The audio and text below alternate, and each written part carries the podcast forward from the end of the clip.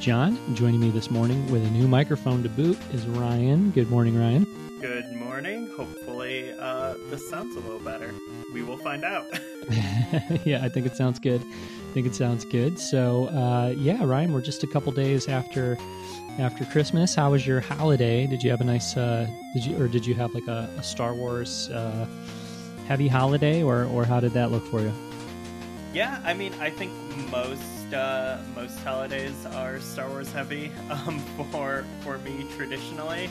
Um, yeah, like we, I mean, we we celebrate Christmas, um, but uh, not in like a very hardcore way. um, but yeah, I ended up. Uh, m- many of my presents across the board were uh, were Star Wars themed, uh, as they tend to be, because uh, I think you know being a Star Wars fan makes you immediately one of the easiest people to shop for. Um, because Star Wars stuff is so available, it comes in a variety of price ranges, and there's just so much of it out Yeah. there. So Yeah, yeah, yeah, absolutely. Um, yeah, I think by any normal person's standards, my uh, Christmas was very Star Wars heavy. Uh, for me, it was um, not not as heavy as uh, as many Star Wars Christmases of past uh, or previous years, I guess. Um, but uh, you know, few few little things. But like, if you look at my house, like all four of our stockings are uh, on the fireplace are Star Wars themed. The tree has more Star Wars ornaments than anything else, to the point where um, my little brother got me a uh, a Tie Fighter, a new Tie Fighter uh, Christmas ornament, um, which is awesome. Um, and uh, I have like yeah, lots of other Star Wars Christmas ornaments, and um, I think we haven't had the talk, but I think there's there's been reference to a talk um, happening at some point soon about the number of Star Wars Christmas ornaments on the tree and uh, whether or not that's sustainable. So um, I might I might have to do a uh, a separate tree for some of my Star Wars ornaments, um, just because like yeah, it's uh it's a lot at this point. So um, which is how I like it. You know, I like um. We've talked about it before, Ryan. You're not a huge Christmas guy. Mhm. Uh, I, I kind of am. I, I, I mean, not huge, but I'm not Mick Foley, but I, I really like Christmas a lot. And uh, so, but but to me, it's like Star Wars and Christmas go hand in hand. So um, just because I, I have so many Star Wars decorations, Christmas decorations, all that kind of stuff. So, um, but yeah, as far as like you know things that I received as gifts and stuff this year wasn't uh, wasn't as heavy on Star Wars as usual. Um, but uh, like I said, I got that ornament, which was really nice. Um, my my Moff Gideon, uh, I had pre-ordered a Moff Gideon Black Series, uh, or not Black Series, but Vintage Collection figure, um, and I had no idea that that was going to ship. And then all of a sudden, I just like looked on uh, uh, on Christmas Eve, and there was a you know a Moff Gideon on my doorstep. So um, Mm. that was that was a nice surprise. Did you get that? Uh, mine shipped yesterday. Oh, okay, okay, For yeah. for some reason, that figure is shipping before all the other ones in the line that I think we both pre-ordered.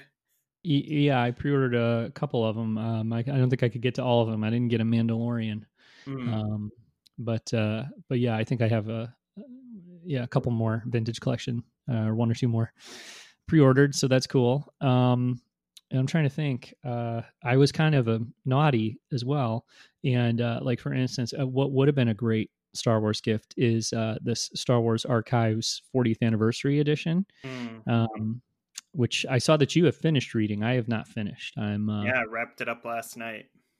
Nice. Yeah, I'm I'm loving it. I know that uh, I could tell from your tweets that you uh, loved it as well. Incredible. Yeah. Just the the George insight. It's I mean, like I love all the making of stuff. Like I love, you know, hearing from ILM and how they, you know, invented the wheel um and all that. But man, this the George interview that just is kind of threaded throughout with just so much of like his philosophy Yeah. and like he's just so reflective. Like it's incredible.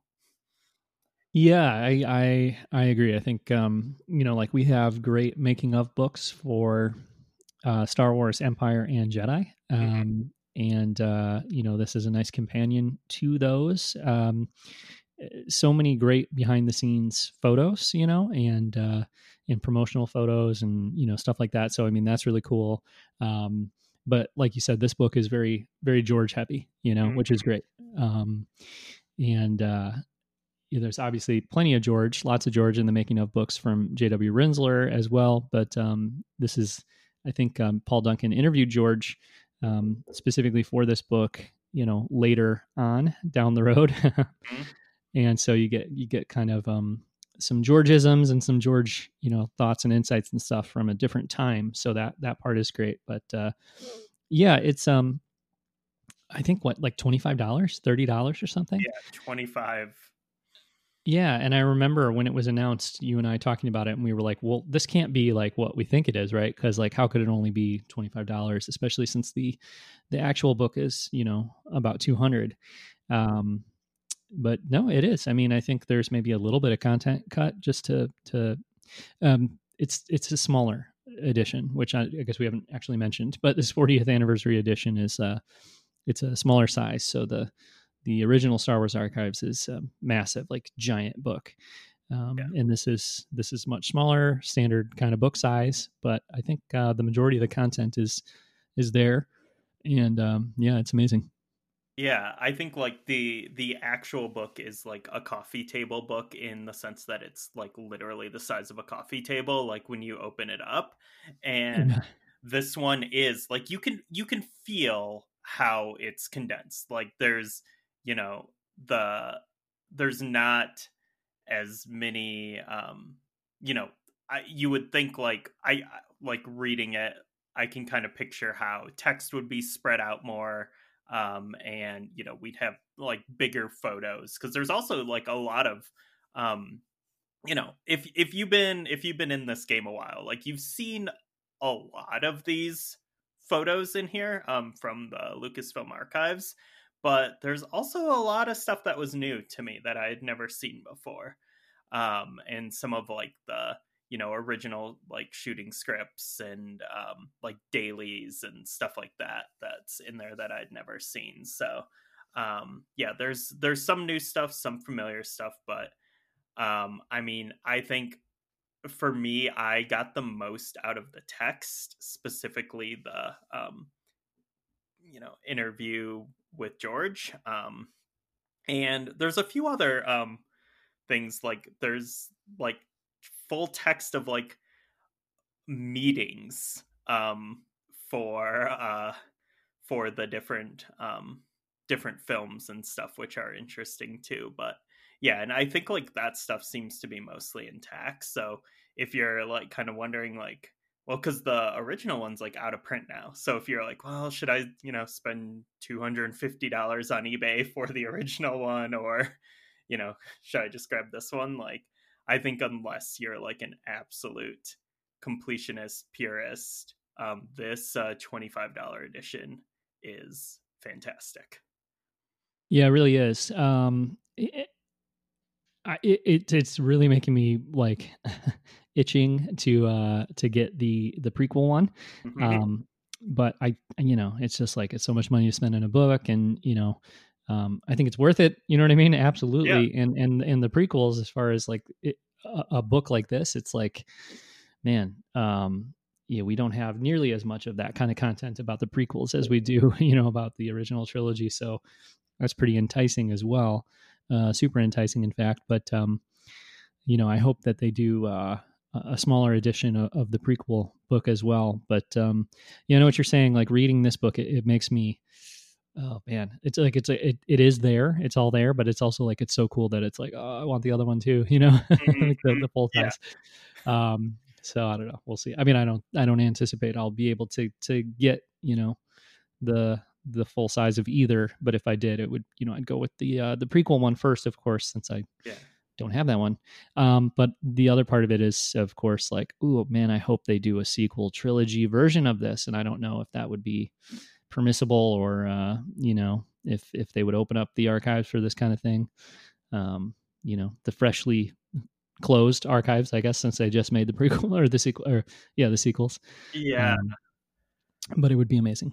Yeah, especially um, like what you said too about like things like you know transcriptions of meetings and stuff like that you know we get that kind of thing in the art of books uh, a little bit but like whew, it would be so cool to have some insight more insight into the process like that for the sequel trilogy yeah and i think the um like being the the kind of devil on your shoulder and also on my shoulder around the prequel book and like dropping that cash i don't know if they're going to do a smaller version of that one because this uh, this Star Wars Archives original trilogy book is part of um, an initiative by the publisher um, because it's celebrating their 40th anniversary. So they released like not just this book but other books um, in like out other out of print books in like a more affordable range yeah. for their 40th anniversary. Mm. So I you know I don't know if in two years if they'll be like, it's our 42nd anniversary. Here's a $25 version of the prequel book. Um, okay. Yeah, I don't know. So. Yeah, that's a good point. That's a good point. Okay, well, I'll have to keep that in mind. Um, I will have to keep that in mind. That being said, uh, you know, if this one sells really well, uh, one would think they might, uh, you know, choose to pursue it. But uh, I'm sure they want to sell the the full size version for a year or two at a at a minimum years, yeah. before yeah before they would ever you know kind of go this way so we'll see um, yeah yeah we'll see mm-hmm. um, i love this publisher though i was looking at their their sites Taschen books mm-hmm. and i mm-hmm. was looking at their site and there's um, a couple other books that i i want to um, get from them about cinema and uh, stuff like that and um, yeah paul duncan um, he's done uh, done some really cool books for them some of which are out of print but uh, yeah, yeah, he did a James Bond book that I'm right. curious to check out. I yeah, I think that one is out of print, right? Yeah, yeah, yeah. yeah so, um, cool. Okay. Well, um, uh, oh, speaking of Star Wars authors, uh, I did get um, I had put it on my list, been meaning to get it for a long time and hadn't gotten it yet. The uh, the making of Alien by uh, J.W. Rinzler. Um, yeah. So um, excited to dig into that once I get through um, the Star Wars archives here, and uh, of course, um, best wishes to to J.W. Rinzler, who uh, is uh, battling cancer right now. Um, so, okay, uh, well, Ryan, we uh, we haven't even really talked about what this episode is going to be at this point, um, but we're uh, we're one week removed from the series finale, uh, season finale. Sorry. I, uh, I, scared some people last time when I was calling it the series finale the uh, the season finale of The Mandalorian. Mm-hmm. Um, so we're gonna just kind of uh, wrap up our our thoughts for now on the season, um, and uh, talk about some of the news that has come out since then, and uh, take a quick look at the uh, the art of book and um, talk Disney Gallery things like that. So um, yeah, it's gonna be Mando um, focused one more time for the time being because um, there's still quite a bit we wanted to cover. And uh, first thing is the um, announcement of the book of Boba Fett. Uh, I mean, you could say it was announced on the television show when they uh, put the little stinger in the uh, in the credit sequence um, for this for this show. But there was a, an official PR announcement on uh, Monday morning, uh, exactly as you predicted it would be, Ryan. In mm. fact, um, on our on our last episode, you were like, "Well, I think we'll find out on Monday morning," and uh, we did. So uh, you you know your your Star Wars PR rhythms pretty well. Looks like I'm really in tune to the corporate machinations of yes Lucasfilm. Yeah, yeah, yes, yeah, exactly. So, um, but I think you know the big story to me is that because uh, obviously we knew the show was happening from watching The Mandalorian, but the big story is that it is not in fact replacing or even I don't think seriously postponing, significantly postponing uh, Mandalorian season three. So it is a separate show, um, a limited series, and it will debut next December. Um, which again, we we knew that from uh, from watching The Mandalorian too. So I think the big thing is uh, with this is that it's it's clearing up any confusion there might have been about like you know the question I brought up, which is whether or not this replaces um, the Mandalorian, and it doesn't. Um, and also, I think the other thing we learned from this press release is that Robert Rodriguez is going to be joining Dave Filoni and Jon Favreau as an executive producer. So, um, that is cool too. You know, he was the one who did the uh, the big Boba Fett action episode um, in season two, and uh, talked quite a bit on the on the Mandalorian uh, Disney Gallery, the season two Disney Gallery episode about how into Boba Fett he is. So makes yeah. a lot of sense there too. Yeah, super passionate about the character, and uh, it's uh, you know it's it's a it's an infectious passion um i think when watching that uh disney gallery for sure um you know i think again like um just you know not not being someone who really didn't love the idea of Boba Fett um kind of coming back in any capacity and uh um you know, I think I've really just, um, you know, kind of they, you know, they they earned the um, the interest from me. Um, this is something like not that you know on paper I would if you asked me if I wanted this, you know, prior to season two, I'd be like, no, like divert your resources elsewhere, not not this, please. Um, but you know, I think uh, they, you know, they've they've done an awesome job with the character um you know bringing him back and making him like an incredibly interesting character with like a lot of things going on um a lot of stories to tell and then you know seeing seeing robert on gallery and just like you know he's he's one of like one of the old school people that like i just never understood like how how you can just see this guy with you know three lines and like no real character arc in the films and be like yes i'm like fascinated by that guy. Um that's just never where you know my my head was at with the original trilogy. Um and but yeah seeing you know seeing that passion and you know approach and then also just Temuera Morrison like just embodying that character in such like a unique but like appropriate way um, has me really excited for this and also just Ming Na Wen um, Fennec Shand just uh, is you know is has become a, a, a fan favorite character um, for me and um, especially in season two of Mandalorian so um, I think I I think it's going to be interesting um, the direction the show goes.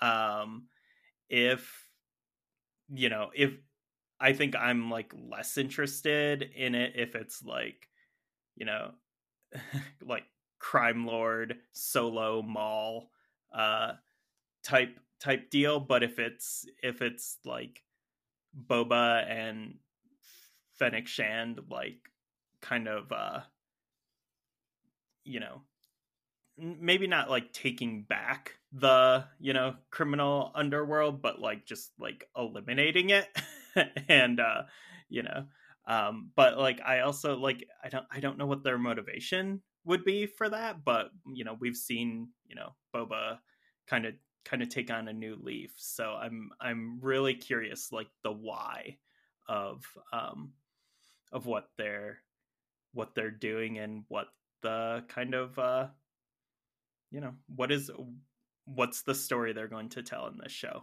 But i mean the fact that i'm i'm curious is something like i'm i, I hmm. didn't really expect from a boba fett show but um yeah i'm i'm really really intrigued by this and excited for it yeah, cool. Um, yeah, the why is uh, definitely a, a, big question. I'm, I'm I'm very curious as well to uh, to find out. Um, and uh, the the show is in production now, so um, this one, you know, will be the next. Uh, I think the next live action show. Um, so we talked about that uh, last time around, but we'll we'll have a bit of a, a live action drought next year. Well, it's not really a drought because we're used to waiting roughly a year for a new show. Um, you know, between seasons of The Mandalorian, but once we get past that that one year, gap. Um, I don't think we'll be having gaps like that for the foreseeable future. So, um, yeah, I mean, you'd know. say we're used to waiting one year for a live action show, but we've done that once. Well, we've done it once, right, right, right, right. But yeah. since the inception of Star Wars television, it's like it's not out of the norm, you know, yeah. to have a year in between shows. It's just going to be out of the norm, um, you know. So I'm already like, oh, we got to wait a whole year. What the heck, you know? Even though that's uh, where where we should be.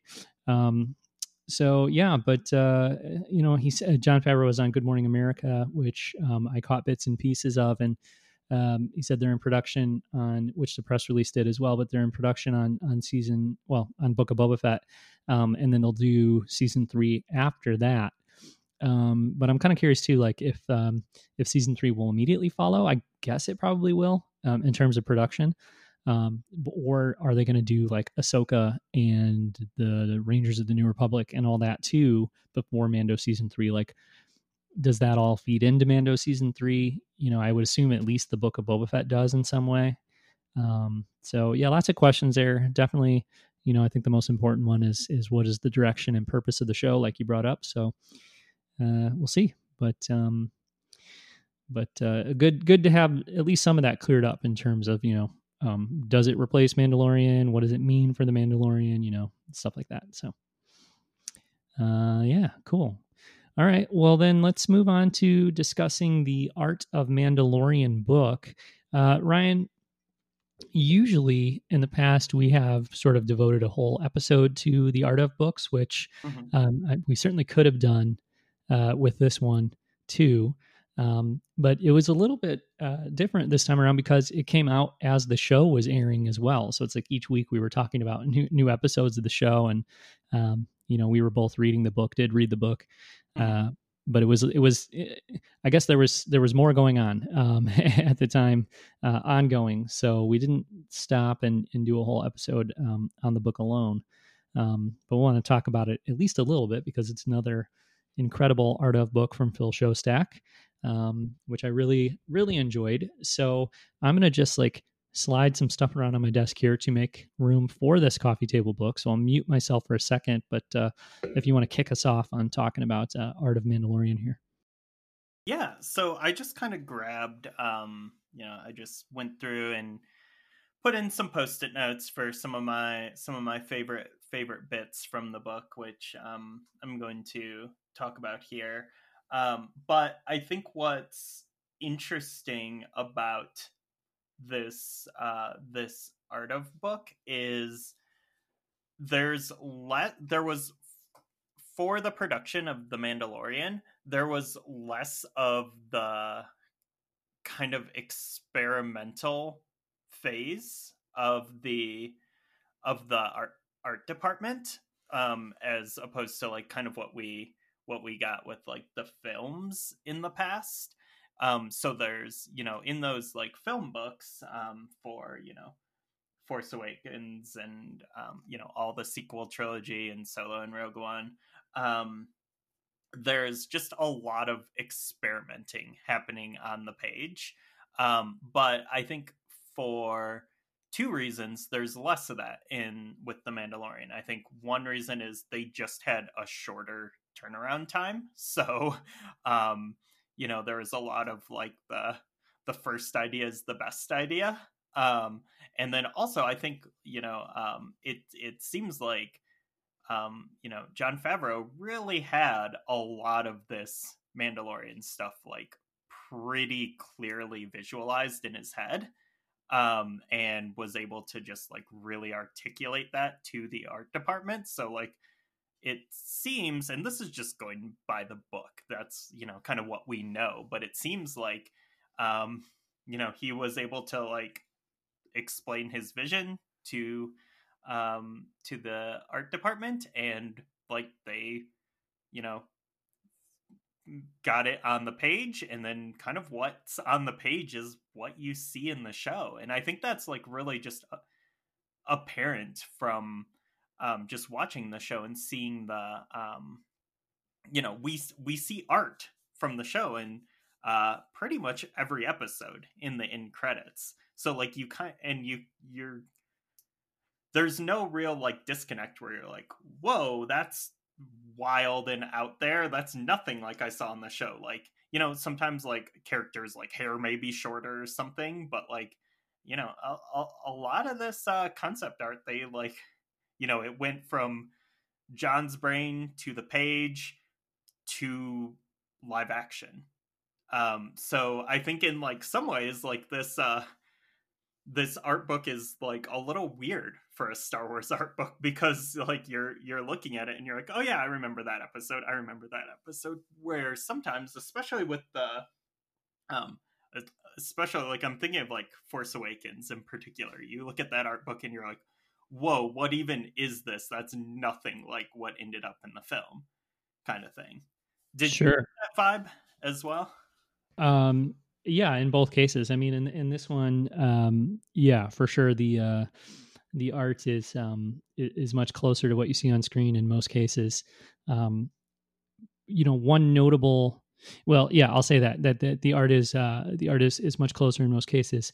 Um, with uh, the Force Awakens specifically, you know, I think that that totally makes sense. And and yeah, I remember um, that's one of the things that was really exciting about reading that book is how you know much um, just kind of conceptual stuff that that was so different than than what you saw in the movie because it was like um, just possibilities and uh, and and you know um, and, and yeah just uh, took you down the road of of considering um, you know the process and and, and how it could have gone in different directions and uh, all that kind of stuff so that's really fun um, one uh, kind of notable uh, example here, though, um, in in the art of book. So I guess this would be one of the things that I would um, pick out to talk about is, um, unsurprisingly, but the the design period um, or the design phase for uh, Grogu, um, the child. You know, because um, that is one where it's like, yeah, there's there's tons of beautiful paintings and, and drawings in here of of Grogu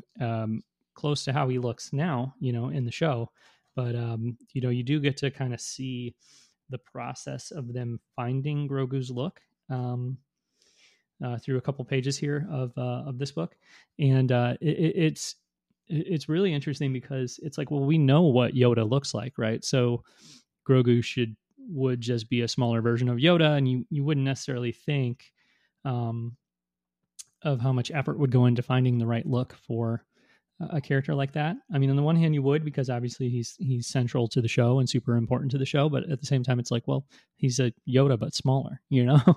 um, but uh, you know, the the details, of course, are so important, and um, and um, you know, it's like there's there's some great uh, concepts for for Grogu that aren't, uh, you know, what they landed on that are good, but also just like when you see the actual Grogu concept, you know, for the first time um, in a drawing or painting here. It's like, oh, oh my god, you know, I mean, yeah, that's that's it. Obviously, because I've seen him on screen already, but also because it's just right. You know what I mean? And it works. And uh, yeah, just always fascinating to see the the process of how they they uh, come to these designs. And uh, obviously, that's one of the most valuable parts of these these art of books. So yeah, and I think with the Grogu thing, it's like really interesting how they how they got there and like how like you you mentioned like yeah we know what you know you just make a smaller Yoda, um, but then you you have to kind of think about Yoda like we have Yoda from you know the original trilogy in Empire and Jedi who's you know kind of frail and like hunched over, and then you have like Yoda from um you know Phantom Menace like he's he's mostly just kind of sitting around um but you have Yoda from like Attack of the Clones who's like very upright and like he's a he's a standing man Yoda. And there is like one uh one piece of concept art that's like it's like a, a standing child with like a Yoda head on it in here. And um it's like it's like a like a little green boy, and um, and yeah. So I think like the way they kind of like scrunched him, scrunched Grogu down into something you know really like kind of compact and like cute um, is like really fascinating. Yeah, yeah, absolutely, absolutely. Um, so then you know the the the structure of the book because um, we always kind of you know discuss the the structure of these books and how they're laid out and how how Phil puts them together. Um, this one uh, just does kind of go episode by episode for the most part. It starts out with like sort of the the initial pitch process and and uh, getting it off the ground, which you know was another part of this that was definitely fascinating. Um, and they've talked about that a little bit in Disney Gallery and, and in you know press and stuff. But um, really interesting to to to read about you know well, uh, yeah, Dave uh, set up a meeting with Kathy, and um, you know it was on this day at this place, and uh, on that day at that place, he pitched a show about a lone wolf and cub Star Wars Mandalorian thing, and uh, they were like, "Okay, let's do that." And then within weeks, you know, the art department's like up and running, and they're um, it's just it's TV, I guess, or really it's probably the case with uh, with Star Wars stuff in general, but it's um, it's so laborious, I think, to and there's so much that goes into you know uh, such a complicated production that it's like yeah we're gonna do mandalorian? Okay cool. Um get doug chiang on it asap and like you know they really just started um just, just to see those dates and uh to kind of see like the timeline and the process is is really um you know super interesting and and that's something that you know i don't think you'd really seen anywhere before this book um in terms of having you know any real knowledge of that stuff yeah, for sure. Um, yeah, but otherwise, you know, the, the book does just kind of go episode by episode. So, um, tons of art from concept art from each episode. Um, but then, you know, there's like an introduction, text heavy, uh, you know, kind of introduction to it that, that lays out, you know, who the players were and, and, uh, what some of the challenges and, and, and goals for the episodes were and stuff like that. So, um, yeah, it's very digestible because it's like, uh, you know, when I was reading the book, I would just sort of sit down and, and uh, you know usually i would read one you know about one episode at a time um, so just kind of read that introduction and uh, soak that in and then you know um, just page through all the art and, and the captions and stuff like that so um, they always you know they always kind of follow some kind of format like that whether it's thematic or it's you know planet by planet or or whatever it may be so mm-hmm. um, you know this time of course episode by episode and uh, yeah just a really really great kind of um, you know look into the to the process of uh, of making each one. Um, did you have other kind of like favorite parts you wanted to talk about, Ryan? Yeah, I think um, as far as like um, just design process, I really liked um, on pages fifty eight and fifty nine the um, the various uh, ideas and iterations of um, the armor um, who's known as uh, the blacksmith in in here. Um, yeah, I think that's uh, just some some really cool um, designs, just kind of across across the board, taking from like a lot of um, you know various uh, various cultures and um, different kind of like warrior motifs. Um, so I thought that was that was really interesting. Um, and I know this is one that you highlighted um, was the the there's also kind of like a sub story in in the book um, that is the the integration of Dave Filoni into live action Star Wars yeah. filmmaking. Um, yeah. Do you want to talk a little bit about that? Um, I mean, I just think you know, uh, like I was saying before, that the, the book gives you some insight into some of the stuff that you other, otherwise wouldn't get necessarily, um, because you know, like in Disney Gallery, they talked about the fact that that you know, you know, Dave was brought in to do this stuff, and uh, and, and you know, especially now watching the most recent Disney Gallery, it's like you see tons of uh, chummy footage between Dave and Jon, and now you know, I think it really with season one when they announced it. Um, it was very much like you know they would talk about Dave and Dave was brought up all the time and, and Dave was on stage in, in Chicago when we were you know saw the when we were lucky enough to be there for the Mandalorian panel um, at Celebration and so it's not like they ever downplayed or or or you know um, didn't talk about his involvement or anything but I feel like with season one, it was like Jon Favreau is doing a uh, a Star Wars show. Um, also, Dave is is um, going to be part of it too. He's doing an episode. You know, it's like, oh wow, okay, he's doing live action. Um, but I feel like once uh, season one came out and was a huge hit and everything, like now it very much feels like the Jon and Dave Filoni, like Jon Favreau and Dave Filoni show. You know, like, um, and obviously they're both executive producers, but uh, but yeah, it's really clear how integral he has been um, kind of all along. And I know it is Jon, you know, Jon Favreau's concept, um, and and uh, you know, he had the concept and pitched the concept, and then they kind of paired him up with Dave. But I think since then, it, it really has become, you know, very integral um, part of that. And so it's it's it's really interesting to read about that um, process here in the book. Um, and specifically, I think what you're referring to, Ryan, I don't have the page right now, though. Do you have the page? Um, page that, 70. Page 70? Mm-hmm.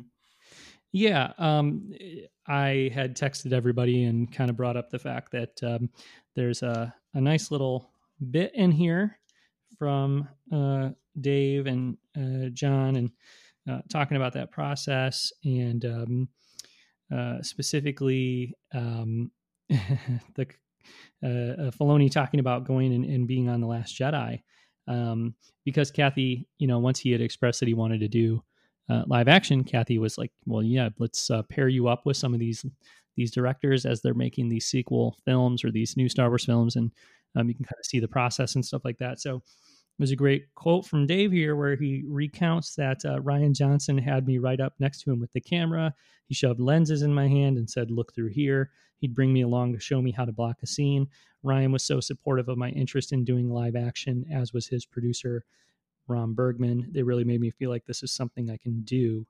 Um, and so that was cool, you know, to see um, that. And, uh, but also just to point out the fact that, like, hey, you know, um, Kathleen Kennedy, uh, who sometimes some of us, some people, um, you know, kind of blame things on her when things don't go the way they want and then when things do go the way they want there's there's not a word to be said about kathleen kennedy um, I watched Gremlins last night, and I would like to say that that's one of my favorite movies. And she um, is an executive producer on that, and many of our favorite movies.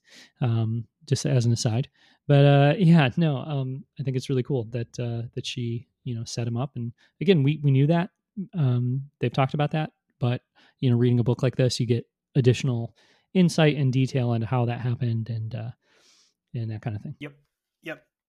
Um, and I think the other thing I really wanted to highlight um, pages 206 and 207, there is this wonderful, uh, just two page spread of concept art of IG11 and well yeah he's just called the Ugnaught in in the art book um Kuiil uh hanging out um, in his like his home, uh, just uh, smoking a space hookah, um, and like I I think this is cool, not in just like a like hey recreational drug use in Star Wars um, is cool, um, but just it, well, it's likely tobacco, Ryan. You know, it could just be tobacco in the hookah. It could be. It could be. Uh, it could be death sticks, vaping.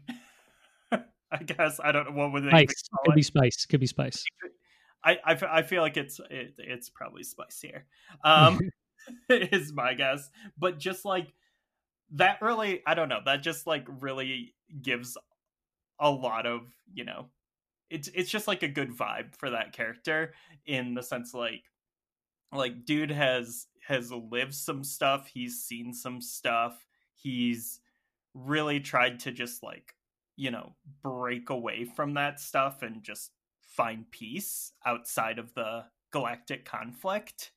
And, you know, and he's just, uh, just kind of like hanging out in his home, um, you know, consuming whatever substance he enjoys and just like reflecting and, uh, you know, uh, potentially like expanding his uh his thought bubble um you know through that. And i just i don't know just there's something just really uh really wonderful about that um to me. I don't know why like i'm so affected by like um you know in this this picture but like just thinking about his character and like you know his not just his character arc in the the mandalorian which you know ends pretty tragically, but heroically, but tragically. Mm. Uh, but like just we we got so you know we just got these little hints about his life in um you know in season one of the mandalorian and it really just like you know has kind of got my like imagination going of like man like he's he lived a hard life but he you know he found he found peace um and then he you know he found a way to do good and to help people you know at the end of his life. And uh yeah i don't know just uh just a really really special character in this this piece kind of like makes me reflect on that. Well we all get emotional about different things in in star wars ryan. Um you know for me a lot of times it's the uh it's the um i'm a jedi like my father before me moment or um you know uh, han and and and and, and Kylo Ben um, in in uh, in episode nine. You know, um, having that that moment between each other. You know, that one um, gets me uh, a lot, and and uh, other moments like that. You know, for you, it's an Ugnaught who gets high. I guess uh, that's that's the thing that really gets you. um, no, uh, actually, I was going to say if if I had anything else to to kind of you know pull out or, or mention as far as the highlights of the book goes. Um, two things are that the the, the kind of two page spreads, you know, because um, there's a lot of like really great like two page, you know, um, just full page spreads um, of beautiful art here, like this one. Mm-hmm. Of the Ugnaught getting roasted there, um, but also um, uh, just all the Kuiil stuff, uh, actually, because I just, you know, obviously I love him, um, as most of us do, I think. Um, but yeah, it's just like the the book is uh, you know, I, I, do love the the art of book. I think it's incredible, one of the best yet. Um, but it's a lot of helmeted characters. You know what I mean? Lots of helmeted characters and lots of creatures. And so I think the the kind of humanity or uh, uh, soul of Kuiil is um, that much more, you know, kind of welcome in this book. Uh, maybe and maybe that's why it was so welcome in the show too. But um, yeah, just uh, all, all the concept art of him is is a highlight. Uh, I guess also because he's a character who was you know gone too soon. Um, in terms of like, I, I could have definitely um, enjoyed a lot more Kuiil um, as the if he had stu- stuck around. So it was nice to see all this um, this concept art of him in uh, in this art of book. Yeah. Yep. All right. Well, uh, we certainly recommend um, anybody listening who has not uh, checked it out. Um, uh, you know, do that, track it down, check it out. It's it's fantastic, as all of the um, art of books are, and uh, all of the art of books are still in print. So, um, I think you know, I, I talked about this recently on the show too. I think, but as I moved offices in my house and was setting up all this Star Wars stuff in my in my office again, um, I really think like the, m- my favorite you know thing in my Star Wars collection, um, or favorite part of my Star Wars collection is the uh the nonfiction Star Wars books, you know, the coffee table books and um you know, really the art of books. I mean, along with the, you know, uh the making of and, you know, certain other books like that, but really, I mean, these these books are are kind of my most uh favorite Star Wars uh, collectibles. So, um yeah, I certainly always recommend checking those out. So, um from there, why don't we move to talking about Disney Gallery The Mandalorian Season 2, Ryan, mm-hmm. um, which came out on Christmas Day. I've watched it once. I think you've watched it twice already. Is that true? Is that accurate? Uh, that is accurate. Yep. Yeah. Um, and so, of course, we were really excited about this when it was announced. Um, initially, I thought it was going to be like season one of Disney Gallery, which, or season one of The Mandalorian. And the accompanying Disney Gallery, which was an episode. It wasn't an episode per episode, but it was a multi-episode run, right? Um, yeah. About different topics and things like that. Mm-hmm. Um, and they were like what 25, 30 minutes long per episode. Yeah. And uh, this time around, it's one hour long special.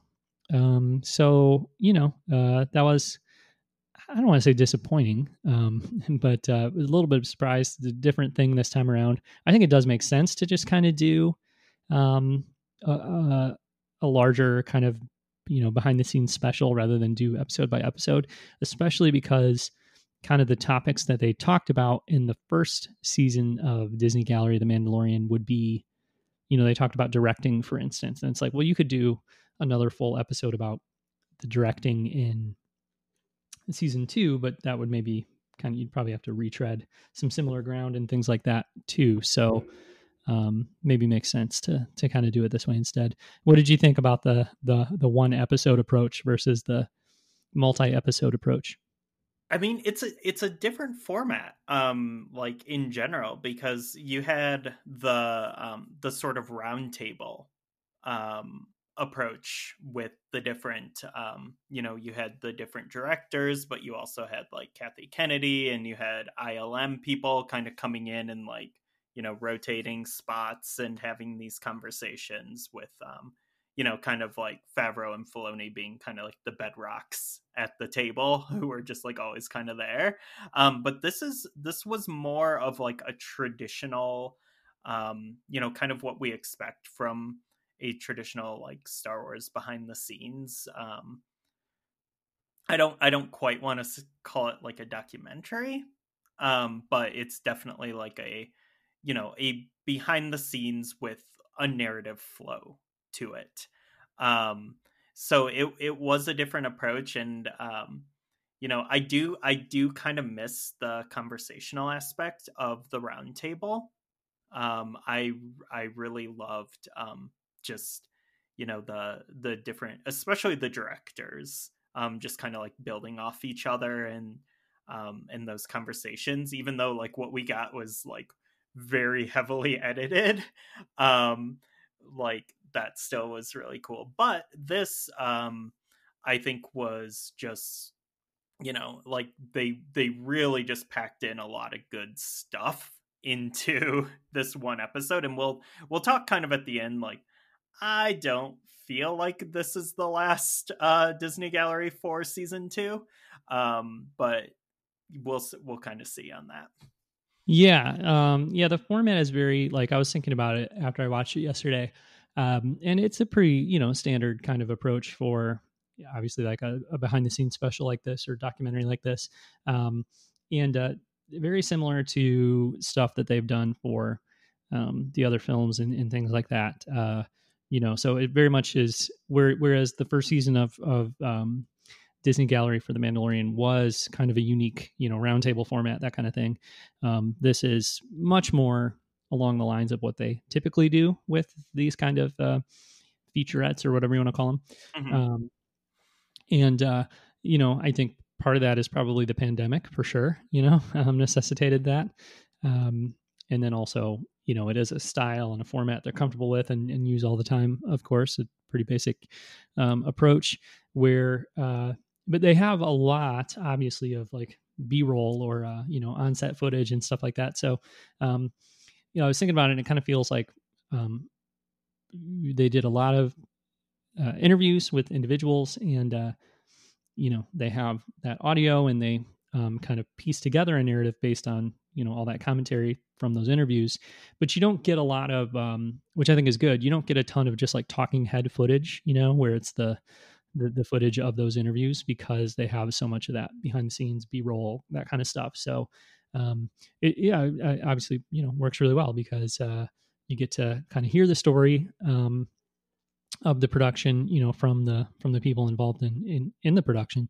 Um, but you know, it's not just uh, watching people talk. You know, you have a lot of footage um, from behind the scenes as well. So uh, yeah, that works. That works really well. Um, you know, I'm I, I kind of like the the juicier sort of just like um, watch this unfold rather than having a, a sort of um, uh, heavily edited, as you say, kind of uh, narrative pieced together um, to tell the the story that, that they want to tell. But uh, you know, I think like the, the, the point of something like this is mostly to be you know kind of celebratory, um, or you know, I guess if you want to be a little more cynical, promotional or whatever, right? But uh, yeah, it's it's not really to uh, it's not really to explore like you know the the the trials and tribulations and the difficulties and the conflicts or anything like that. It's just like, hey, let's let's celebrate all the great work that was done on on, on putting together this this fantastic show. So um, I think they they found a really good format for doing that.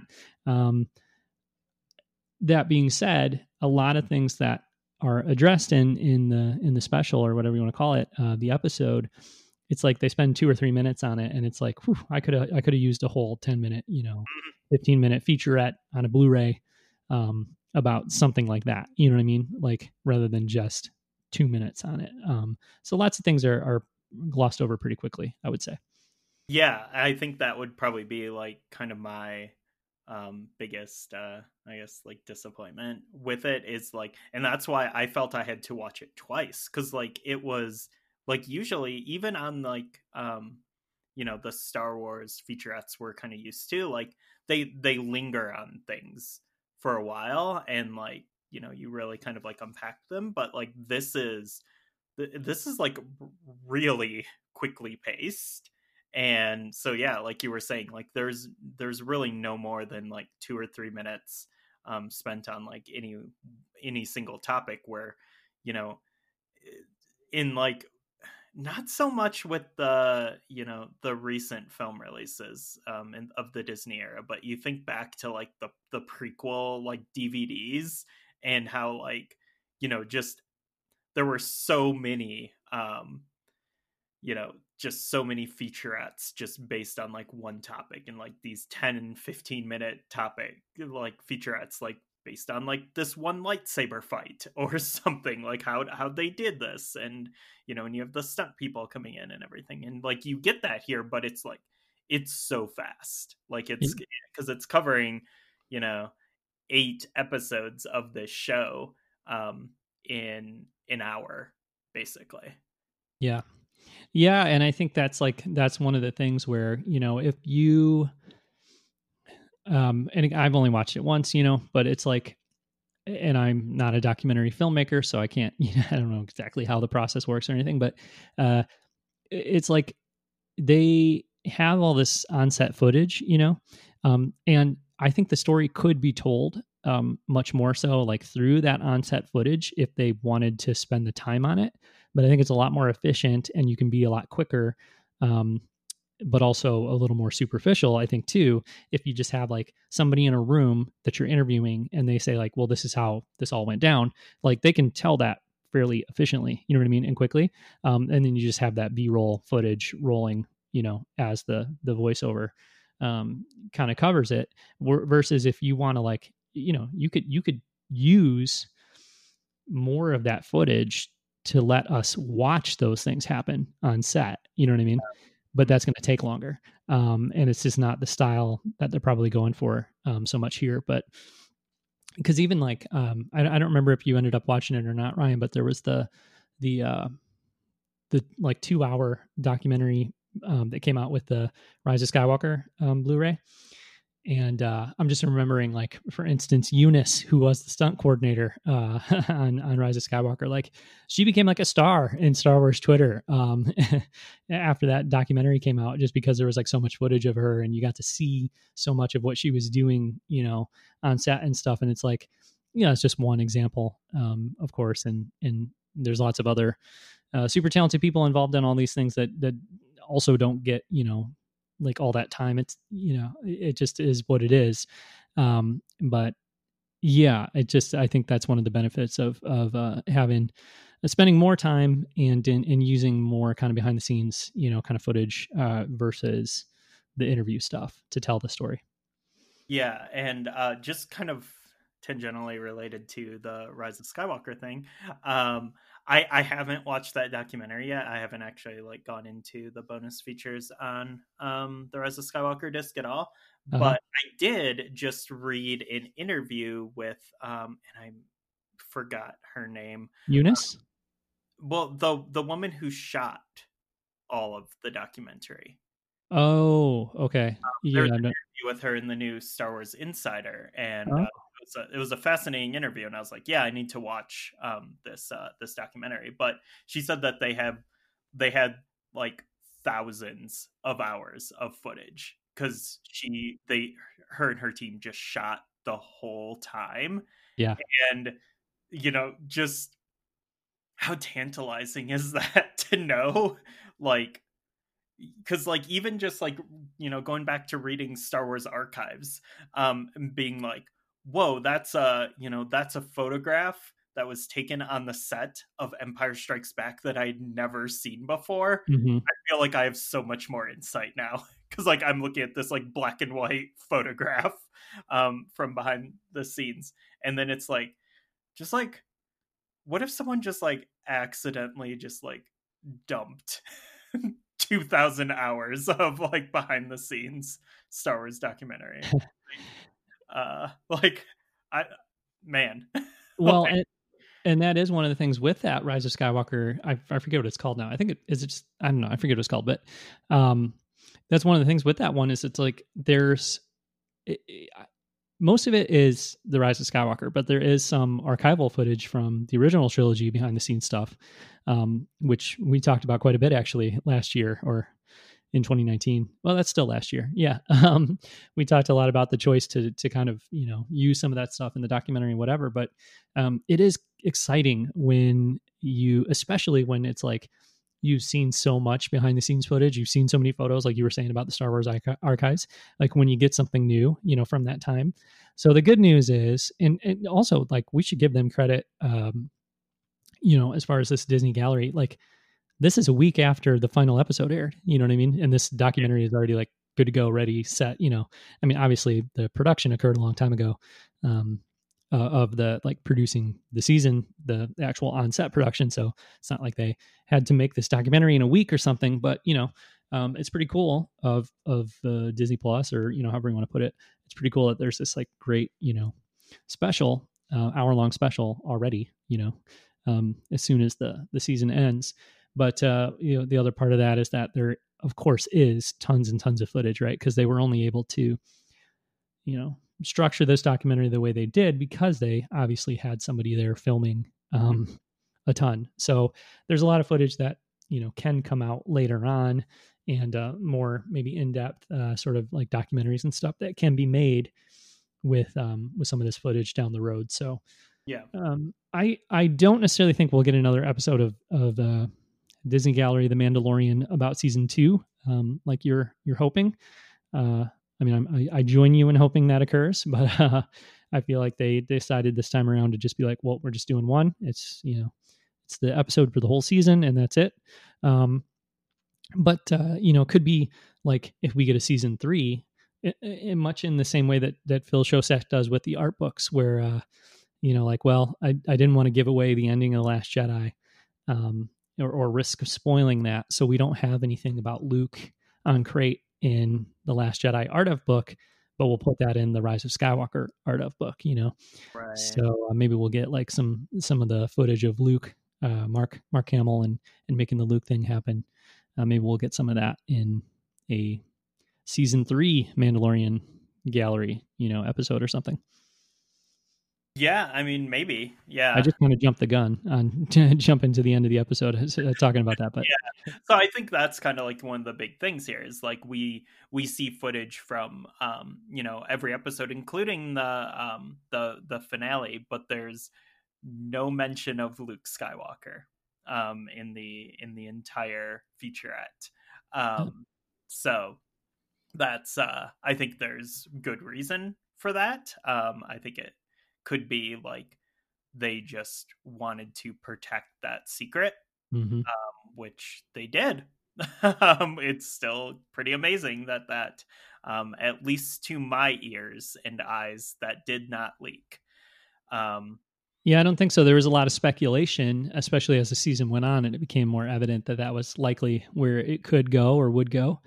But I, I don't remember seeing anything now I'm trying to avoid Mandalorian spoilers for the most part too, but I don't remember seeing anything that uh, that indicated you know people knew he would be back the way we knew Bo Katan would be there. We knew, you know, even like Timothy Olyphant and stuff. We knew, you know, basically. Um, Yeah. But yeah, I don't think it it was ever a concrete you know leak or anything about Luke. So that was great. yeah, and I wonder if that's because they, um, you know, they ha- they have that footage somewhere, but Mhm. like, it's like, nope, we uh, this is this is staying in the box as long as it can, um, or if um or if it was just like a closed set um because again going back to star wars archives like the uh, the amount of stuff in like empire and jedi where um where they just had like the the bare minimum amount of people on the set to like preserve secrets. Mm-hmm. Like that feels, you know, that's it's kind of a Star Wars tradition. yeah, right, right. Yeah. Um I would hope there's they had one person with a camera or something, you know what I mean, like documenting yeah. that, but um but even just to get the documentary produced, you know what I mean? Like uh, how many different hands does it have to go through and editors and you know all that you know kind of post production stuff it's like if you just leave that out you know um because even like same thing with the art of books. It's like well i'm sure you know obviously phil szostak had seen all that art you know um and uh, the artists who made it.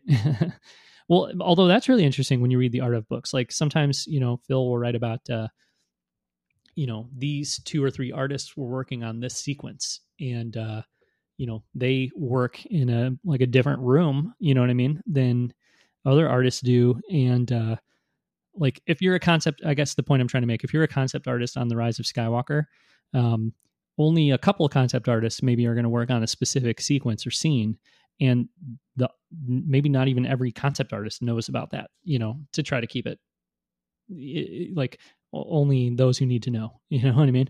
Um, so you can imagine that like well okay so if we put that in the book then the publishers and editors at abrams have to see it and it's going to go to the print shop to be printed and like all those different things right? So um, sure it's a similar kind of process with getting uh, a special like this produced and ready to put up on online and all that so.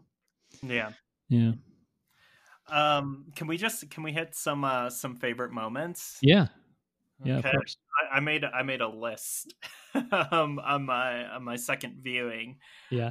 Um, first of all, um, tantalizing within the first minute of the documentary, you have George Lucas and Rosario Dawson having a laugh.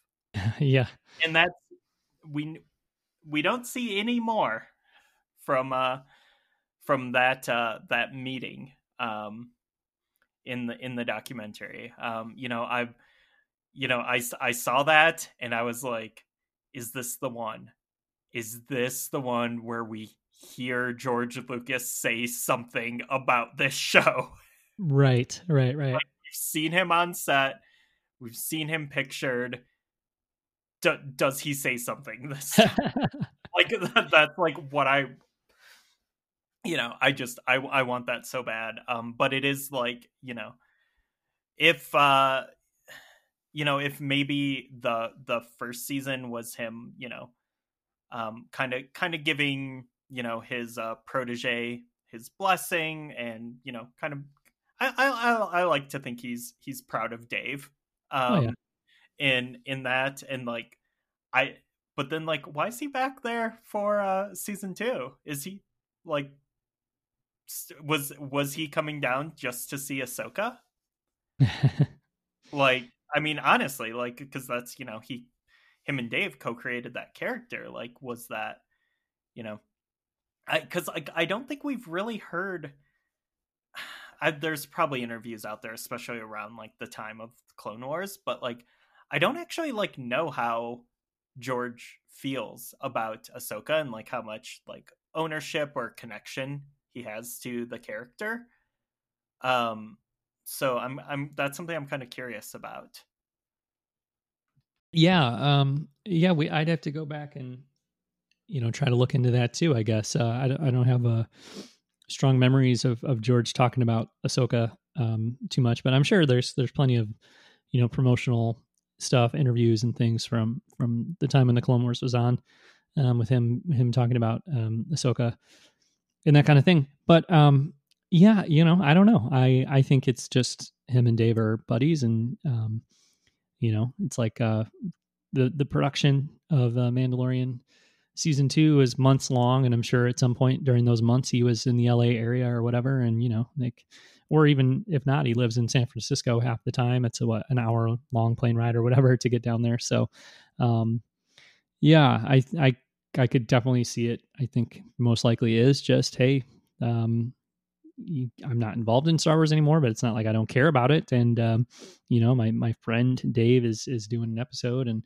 uh, you know, even though it's like, well, okay, it's not his first live action episode anymore. Um, like you said, like this is a character we created together, and uh, yeah, I just I, I, it doesn't surprise me that he was there. I mean, he went and he, he went and visited uh, all the sequel trilogy sets too. I think uh, maybe not Rise of Skywalker, but I know. Um, I think he did though. But anyway, yeah, he, he visited even visited Rogue One. You know what I mean? And it's like, well, he didn't really have any connection to that or anything, but uh, you know, so I I I wouldn't read too much into the fact that he was there. Um, but man, I'm with you. Like, I want to hear him talk about this stuff. Like, I just want to know, uh, or not even know. I just, I just would love to hear what he has to say. You know what I mean? Um, yeah. so that would be cool. I, I think I, you know, when I saw him in the documentary, uh, you know, in that that initial moment, I was like, I thought about it, and and you know, I thought that there's probably this agreement where it's like, hey, you know, I'll come visit the set, you know, or like you, you can, we'll, we'll invite you to come visit the set.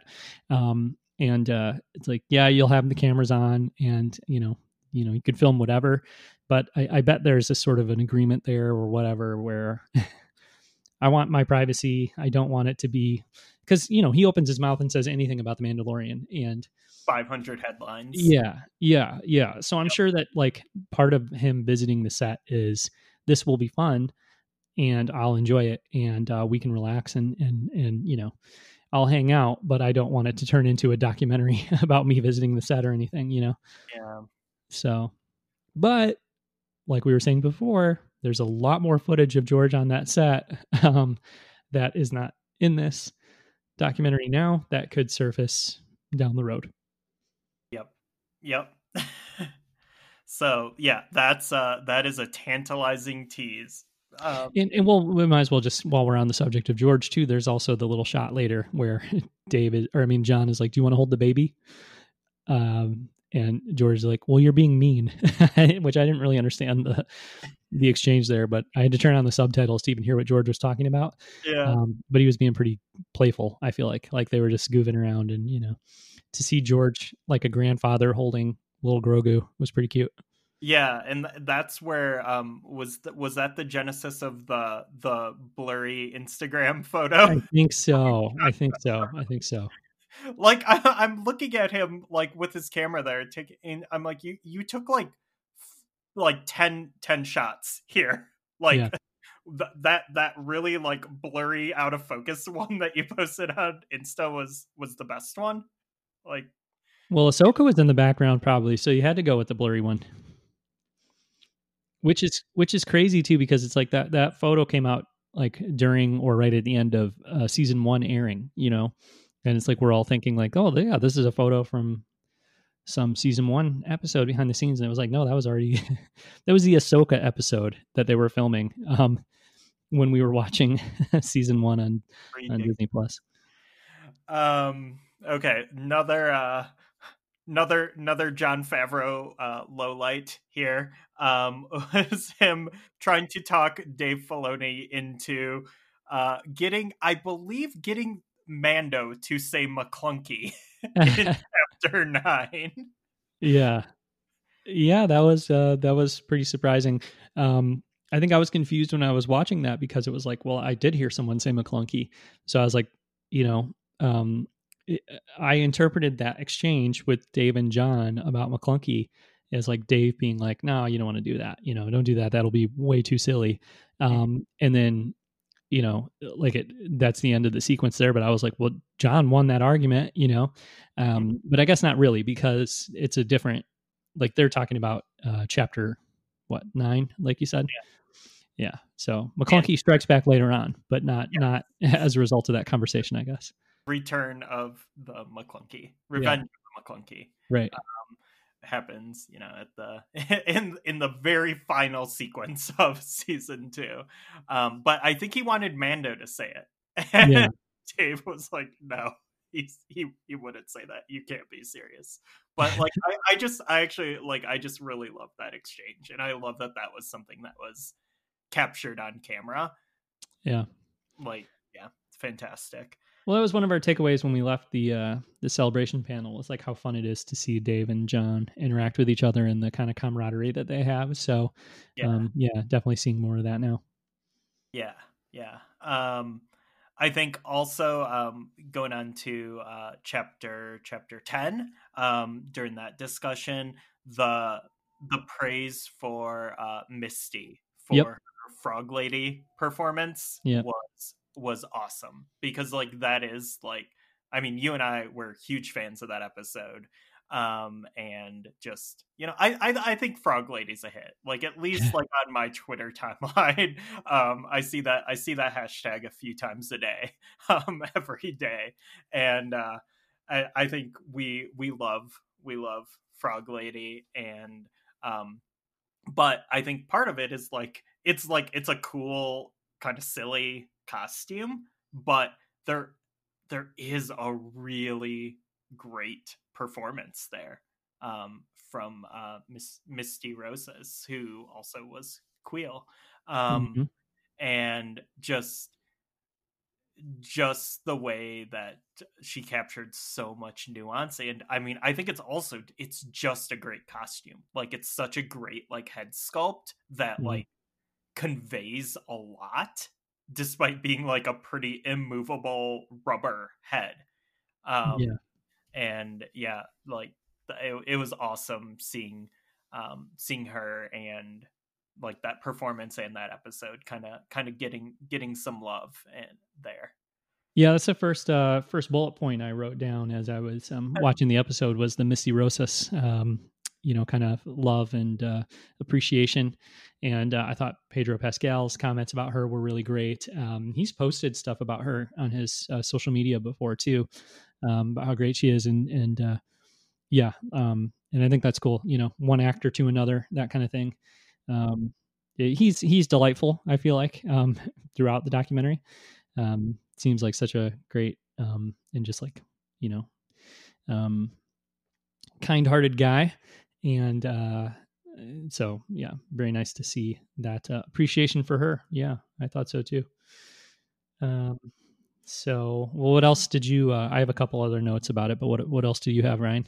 All right so um shawna the costume designer Mm. um, it was cool to see her featured um a lot more. I think you know especially when we go to like um you know, when we're talking about like you know bts stuff from like um the like the prequel trilogy and stuff like you know there's there's so much talk about costumes um which is you know such a such an important and integral part of star wars um throughout the years.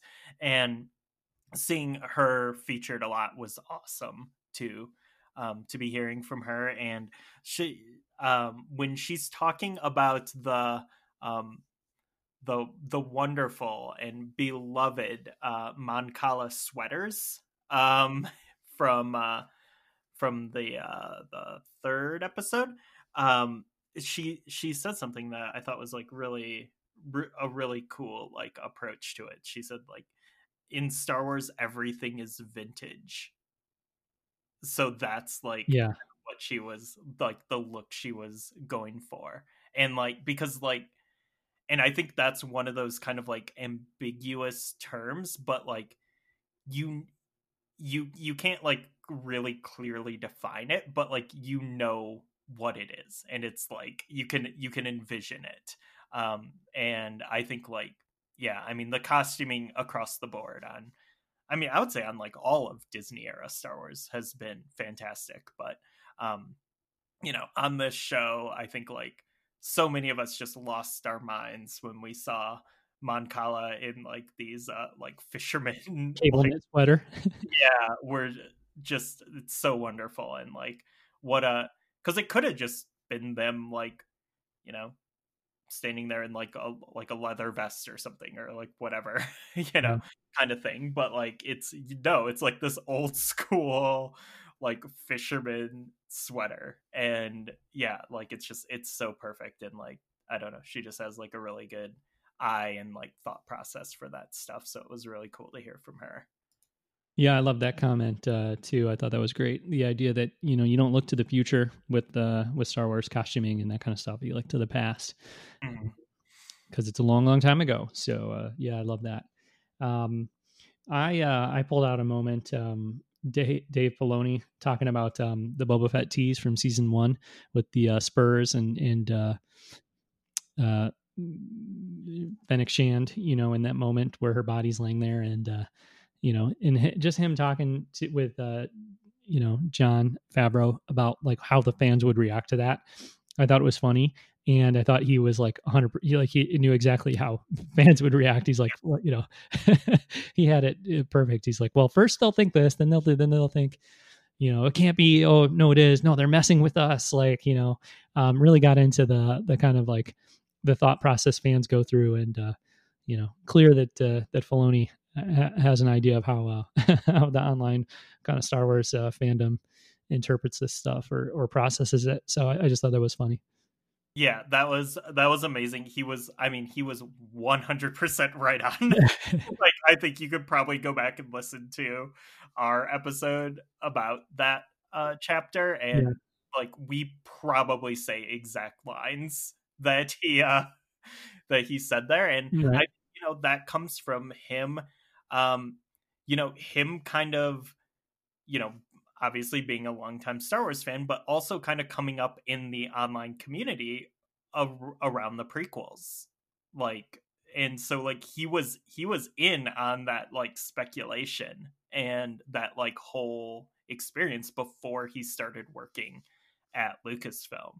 So like he was, you know, he was a part of that um, before he um, you know, was a part of Star Wars um, in in the production sense. So I think like he he really knows that, and he still like I think that's awesome that he still has that like in the back of his mind. Yeah. Yeah. Um. Well, let's see. Uh, what else, Ryan? Uh, Robert Rodriguez. yeah.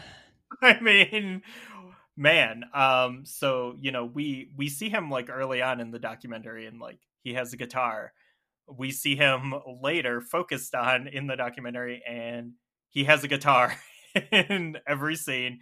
Um he's uh just wearing this like super tight uh like these super tight like muscle shirts uh Okay, one of, one of my bullet points, one of my notes is uh, WTF is that shirt Rodriguez was wearing in the desert. Um, uh-huh. it's like a black and white gray, like skin tight, yeah, muscle shirt thing. Um, yeah, I couldn't believe my eyes. Like, and then he has a jacket on over it, like a lot of, in a lot of the shots. But there's a, a couple shots where he's like, well, "What is this?" Like, uh, uh, you know, is he going to wear Zubaz next or something? Like, what's happening right now? It was crazy. Yeah, yeah, uh, super ripped dude. Um, just like you know, I don't, you know, you think about like um you know if if he's going to like get a cameo like as a as a stormtrooper or like an x-wing pilot or something at some point it's like man you're gonna have to like double the size of the cockpit if you put that dude in an x-wing because uh yeah he's super ripped um and then you know play just playing the guitar constantly which leads to some amazingness with uh Temuera Morrison mm. um, at at one point, but also the so he describes um his like his his pitch for the kind of reemergence of Boba Fett and he's like describing it and then he's like yeah so I had my my sons put on some like Star Wars costumes and like act this out in my backyard and i'm like oh that's that's cute like that's that's a funny story and then then it like cuts to the footage of this happening yeah. and it's like whoa you you actually shot that in your backyard like those are your kids and then here's your you're acting this out now with star wars action figures. Yeah. This is this is the real you put together to send to uh to lucasfilm? Huh yeah, no, I thought that was fun. That was fun. I mean, it was it wasn't like, hey, give me the job because like this right. looks so good. It was, you know, more, more like a an animatic or a, a rough sketch of like, you know, because I think they have to, you know, with again knowing nothing about how this stuff is done, but um, because of the special effects and even like you think about the volume and stuff that they might have to create for those sorts of things, I think they have to like really uh, lay out shot by shot in some cases like what these scenes are going to look like way ahead of time. So. Um, yeah yeah it was just kind of vis- to to visualize it ahead of time i guess right yeah and i think like you know some people would like maybe like sketch it out or yeah. um, sometimes you know there's like cg um, animatics that people make and stuff. But mm. it like it really does kind of fit with uh, you know just Robert Rodriguez as like a, a director and an artist, but also like as a character. Mm. Um, because like yeah, like I was thinking, and I I remembered that um probably 20 25 years ago maybe probably 20 years ago um, when i first started kind of getting interested in film and like film studies um, i i read his book and i had completely forgot that i had like read this book um, but on like kind of guerrilla filmmaking and stuff like how he how he made um, el mariachi and stuff and um, and yeah like it's it's amazing um because like I remember thinking like, oh, that's that's so cool. Like that's like not at all how I pictured like the film industry to work. Um and so yeah, um thinking thinking back to that, like that sequence actually triggered my like memories of reading that book 20 plus years ago. Um and uh yeah, just the fact that he still has that spirit, um, that just kind of like DIY spirit, you know, plus like a vision where he's like, I ha- I have this all in my head. Like I just I need to like communicate it to people like somehow. Um, but then like again, like I think that uh, you know, obviously we're talking about Star Wars within Disney. It's you know giant, um, you know the the biggest like the biggest entertainment corporation in the world, and like you know Lucasfilm is also just like a giant film corporation. But I I do really feel with the with Mandalorian like um they have kind of set up you know George's dream of just like you know being able to just get the right people in to just like make your thing like in your own place and not having to be relying on like you know like studios and studio interference but also just like having to travel all over like you just you have your with the volume like eh, which isn't appropriate for this episode because they they did have to for roberts.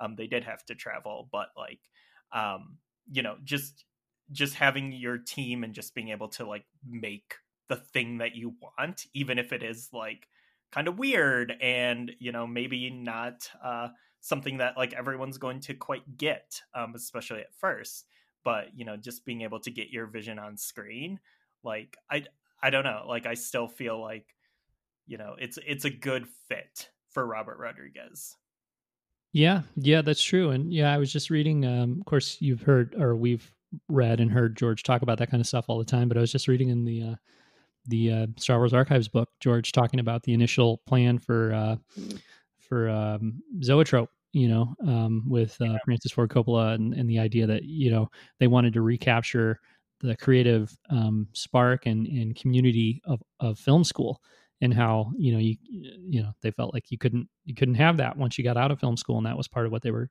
trying to do with American Zoetrope. So um, yeah, that's uh, that's really an interesting point. Actually, I'm sure uh, George might feel that way himself. You know, like you said, that uh, that that collaborative spirit and and that kind of like DIY, you know, um, kind of thing is uh, is maybe more realized here on the Mandalorian than uh, than it, than it was, you know, for George. Um, making his Star Wars movies and stuff because like the prequels are giant productions, right? And uh, you know, The Mandalorian is obviously a pretty big production too by by most standards, but uh, in comparison to a Star Wars film, um, yeah, it has to feel much smaller scale, much more manageable in in that kind of way.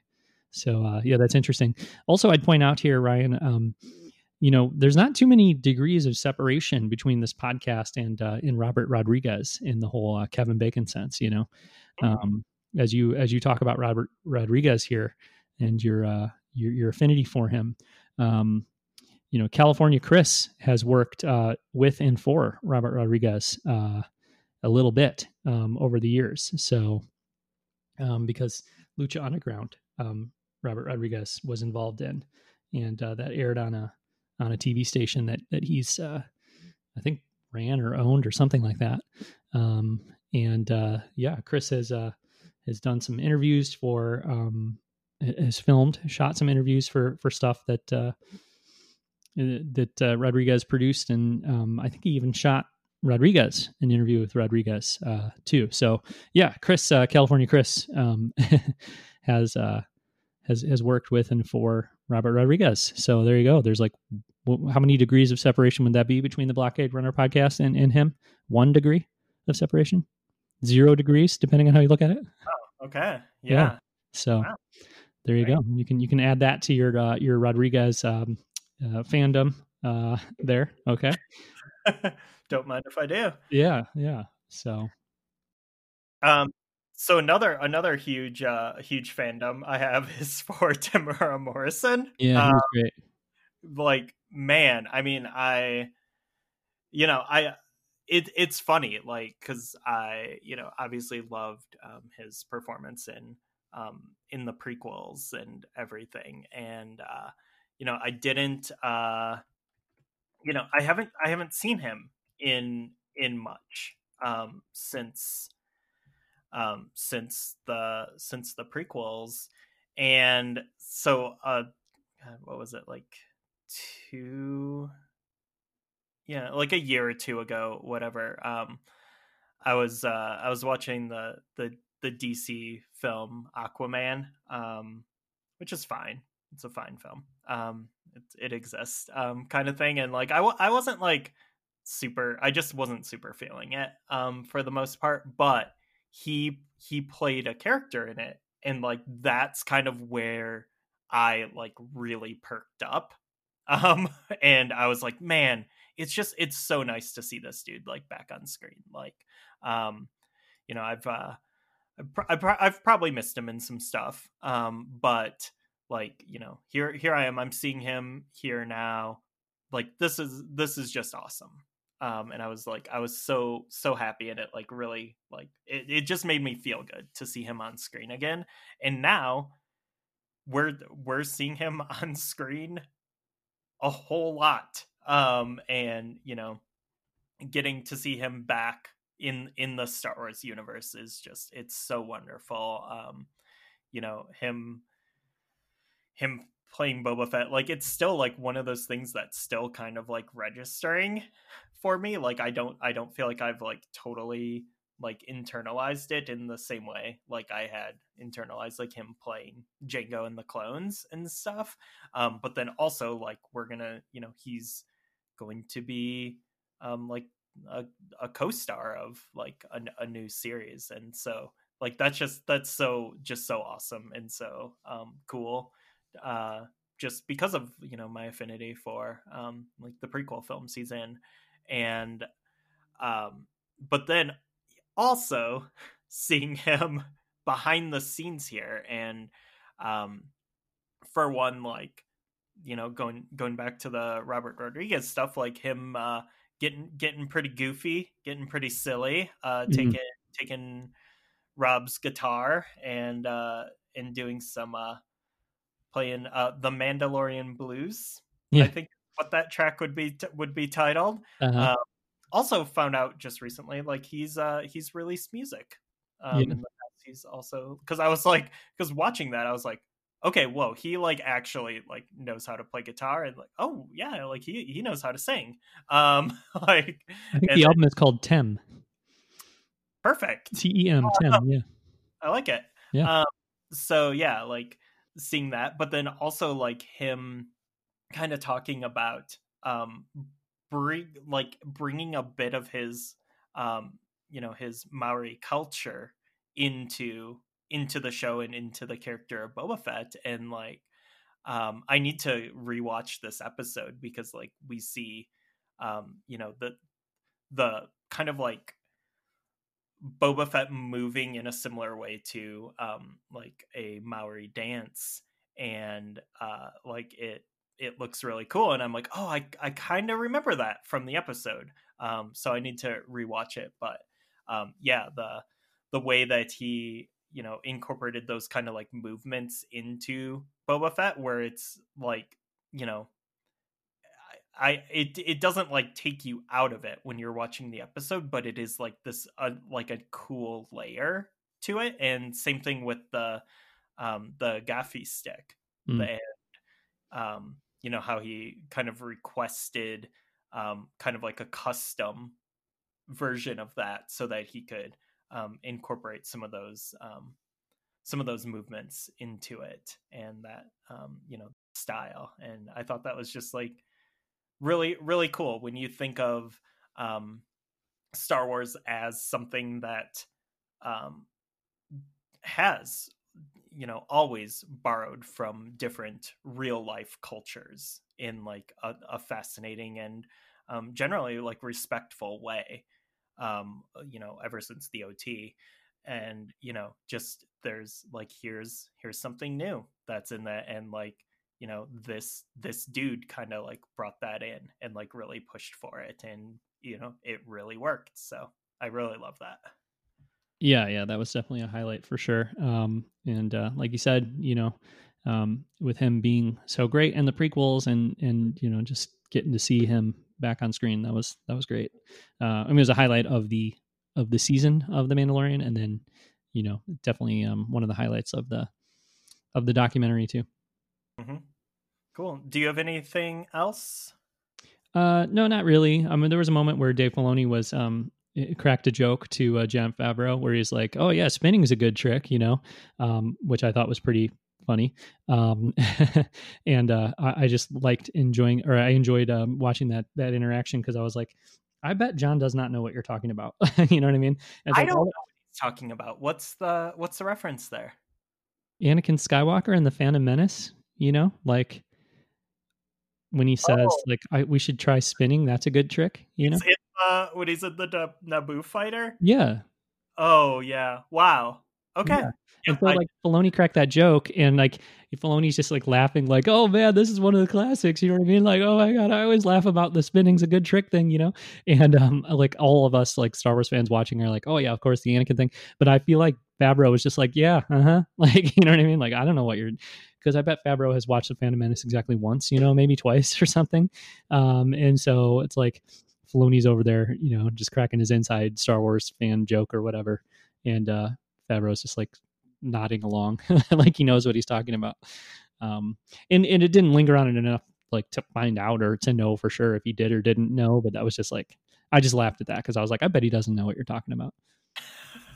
Maybe, but I mean, I've I've I've watched uh, the Phantom Menace uh, more than one time uh, in my life, and I you know I didn't even think about that. Um, I didn't I did not catch that at all.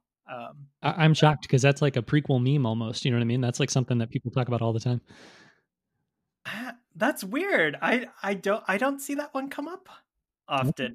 for me. Okay. Uh, we must just hang in different circles of uh of prequel memes. Maybe, maybe so. Yeah.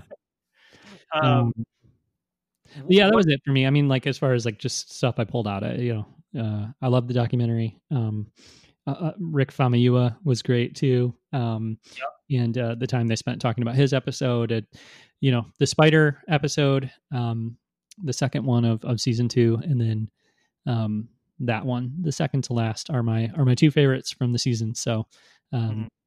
and and you know, it was it was cool to uh, to see some behind the scenes footage of that episode being put together with Bill Burr and you know Rick Famuyiwa, and um, it definitely reinforced the the little bit they spent on that episode. Definitely reinforced the idea that uh, that Rick Famuyiwa is. Um, you know, got some great ideas as far as Star Wars goes, and I think approaches it in a way that I find really interesting. Yep, definitely. Like they, I mean, if if we were speculating on like those themes of that episode, like he comes out and says, like, yeah, that's what this episode's about. Yeah, and yeah. so that was uh that was cool. I'm glad, uh, you know, yeah, I'm I'm glad that you know Star Wars doesn't like stray from you know that or be like well it's up to you know it's up to the audience however you want to interpret this where you could have like a director be like no this is this is kind of what this is about and it's like a huge problem in our society and mm-hmm. humanity basically um so yeah, that was really cool. Um, the last kind of just like um, technical thing I thought was just super interesting, and it was um, uh, I ILM folks talking about how they're still building models for oh, yeah. this show, um, but instead of like shooting the models, um, you know, in the in the traditional um, Star Wars production sense, they're building the models and then digitally scanning them in so mm. that they can have like a digital version of them to uh to kind of like shoot on the volume like yeah. and i i think that's that's so cool i just i really i really love that like because it's still like you know it's just the the idea like we could make these ships on the computer but there's something just like it's it's when you're like it's when you're when we talk about that like really ambiguous uh Star Wars feel? Like how do you make something Star Wars? Like how do you how do you make it so it's Star Wars and it's not, you know, Battlestar Galactica or Star Trek or you know Marvel or Lord of the Rings? Like how do you how do you make it so it's like its own things that it's like very Star Wars? And I think this is just one of those touches like you know as you know Star Wars has always moved with tech it's you know it's high tech low tech. Um and this it just kind of like encapsulates that i think like you're you're still building these models and then you're like digitally scanning them in so you can like move them and use them in different ways. Like that's i don't know it's just brilliant. I love it. Yeah yeah that was definitely really cool. Yeah. Uh, okay well i think that's going to do it for uh, for our discussion of Disney Gallery for Mandalorian season two. Um, Ryan, you put together uh, during the process of Mandalorian season two airing. Um, we were uh, chatting back and forth about, of course, like what the next episode is going to be. And uh, throughout that conversation, or or at various points, you know, during those conversations, um, references to supposed episode titles would come up. Um, and it turns out that some of those are not accurate.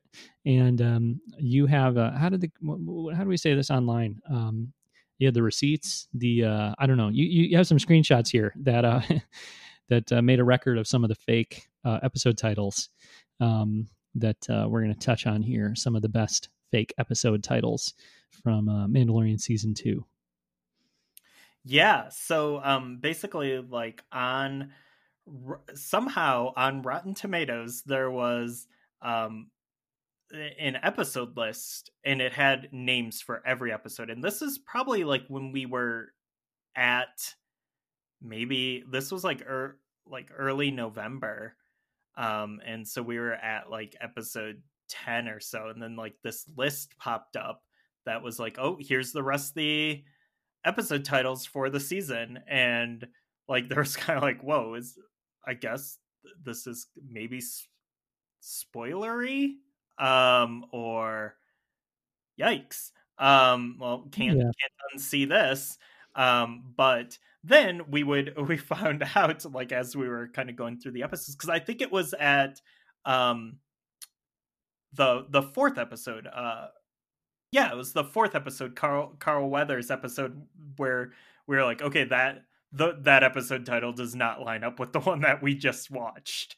Um so then we kind of realized they were um fake but there's also like the mystery of like how did who put these up there like because uh you know rotten tomatoes it's not wikipedia like it's not where just like any user can go in and edit it but like someone put these up there. And also interesting they like vanished for a little while and were just like replaced with just like the episode numbers and then like like a week later they were back. And yeah i don't know. So like I, there's uh the the fake episode titles were a big a big part of our viewing and speculation yeah. um, for a hot minute. Um, so we wanted to kind of you know reflect back on those those fake episode titles and uh, and choose our favorite. Yeah, yeah. Um, so Uh, I think some of them are much more inspired than others, and um, as you get to the end of the uh, the season of fake episode titles, they they start to lose um, some of that inspiration. So, um, I think my favorite is uh, my favorite fake title is chapter fourteen, the sorcerer. Um, I just think that's uh, that's evocative imagery in that title, and then I love the little description too. The child accompanies the Mandalorian to an abandoned ruin, um, which I don't know if that's was that chapter fourteen or chapter thirteen where something similar to that occurred, um, where they went to the Seeing Stone. The descriptions are correct. Oh, they are correct. Okay. In the, in the fake titles, they they line up with the descriptions for the real titles. Well, yeah, I suppose, but like uh so for instance chapter 13 that description seems pretty correct right because sinister politician who's made a dangerous enemy like that's the ahsoka episode or whatever um but then like look at chapter 15 the mandalorian and the child continue their journey through a dangerous galaxy i mean yeah i guess that's that's the same that's the same as the official description for the believer is it really it is, yeah. Well, the official description, according to what? According to this Rotten Tomatoes page, like. Uh, I think there. I think it's the description on Disney Plus. Okay, well, if that's true, then then then I guess that's true. But uh, it's just so generic, you know what I mean? That could describe most of the episodes in the season. I mean, honestly, you know what I mean? It doesn't tell you anything. So, just in terms of looking at this and being like, somebody's making up fake titles, you know what I mean? Um, that doesn't seem like a particularly difficult fake description to come up with either, you know? um, yeah, but yeah. So I and like you were saying, like we've got a list of of titles and then descriptions here on Rotten Tomatoes, and uh, we know some of it's bullshit. You know what I mean? So I don't know if uh, you know just because they changed the titles to the correct ones on the on the real list here. I don't know if that means that those um, like on the second screenshot you have here in our notes, the titles are correct, and then the descriptions remain the same. But like, I don't know. You know what I mean? If uh, if that means those are official descriptions or not it, it gets even weirder because I just pulled up um, the episodes on Disney Plus, mm-hmm. and so um, so chapter eleven. Um, oh, let, us start with chapter twelve because that's the first fake one. So chapter twelve, um, the the fake title is the Republic. Mm-hmm. The correct title is the Siege. Okay. The description on Rotten Tomatoes for the fake and the real episode title says familiar faces return recruiting the Mandalorian for a new task. Mm-hmm. On Disney Plus, the description is the Mandalorian rejoins old allies for a new mission. Mm. Chapter 13. Chapter 13, the um the the correct title is of course The Jedi. Yeah. Um the fake title is The Loyalist. So the description for The Loyalist and The Jedi on Rotten Tomatoes says the team explores a planet oppressed by a sinister politician who has made a dangerous enemy. So on Disney Plus, the official description says the Mandalorian journeys to a world ruled by a cruel magistrate who has made a powerful enemy. Uh huh. So yeah, so they're close, but they're they're not the exact language, right? Yeah. Um, yeah, and they're not they're they're they're pretty close to the mark. What about chapter 14? What's the description on Disney Plus? Cuz that's the one that says on Rotten Tomatoes the child accompanies the Mandalorian to an abandoned ruin, which is I was like, wow, okay. That's uh that's interesting, but you know, again, it's like so um kind of vague that you know that one and the one after could be you know you you could definitely fake those easily yeah um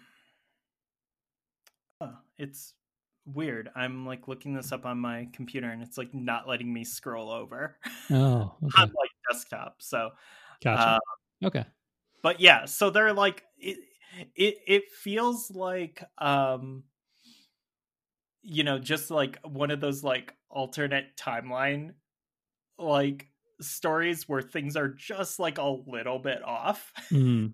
and uh, that's kind of what these fake uh, fake titles are. So um, I'm just going to read through because um, only there's only a few fake titles. Yeah. Um, so I'm just going to read through uh, what they are. So chapter 12, the Republic. Chapter 13, the Loyalist. Chapter 14, the Sorcerer. Chapter 15, the Return. Chapter 16, the Empire. Mm-hmm. Yeah, yeah. Uh, like I said, I like the Sorcerer because to me, the Republic, the Return, and the Empire are pretty. You don't have any idea what these episodes are about, and you're just like, you know what I mean? Like these are just Star Wars terms that, uh, you know, yeah. um, like if anything, chapter 16 would be the return if you actually had any insight into what these episodes were about you know what i mean um, right and who knows if the titles were placed there at the same time as the descriptions or you know by the same person who like they might not even have anything to do with each other you know what i mean? Um, depending on where this information is sourced from but yeah the republic the return and the empire to me like those ones are just like okay somebody just uh, threw some star wars terms at the i mean the republic doesn't make any sense really you know what i mean? Like there isn't a republic at this point. There's the new republic you know what i mean? Which but you would never probably refer to that really as the Republic. And uh, well, I don't know. Maybe they would actually, because Finn Finn in The Force Awakens says it's the Republic when uh, when Hosnian Prime is blown up. So maybe they would. But uh, yeah, I don't know. It just doesn't.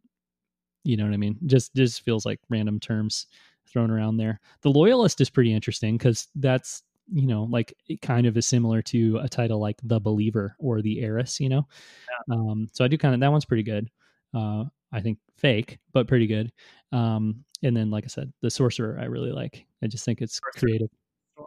Yeah, yeah, yeah. That's my favorite too. Okay, now the the big the biggest awards ceremony for season two of The Mandalorian, the most important uh-huh. uh, ranking. We're not going to do a ranking, but uh, we're gonna we're gonna choose one.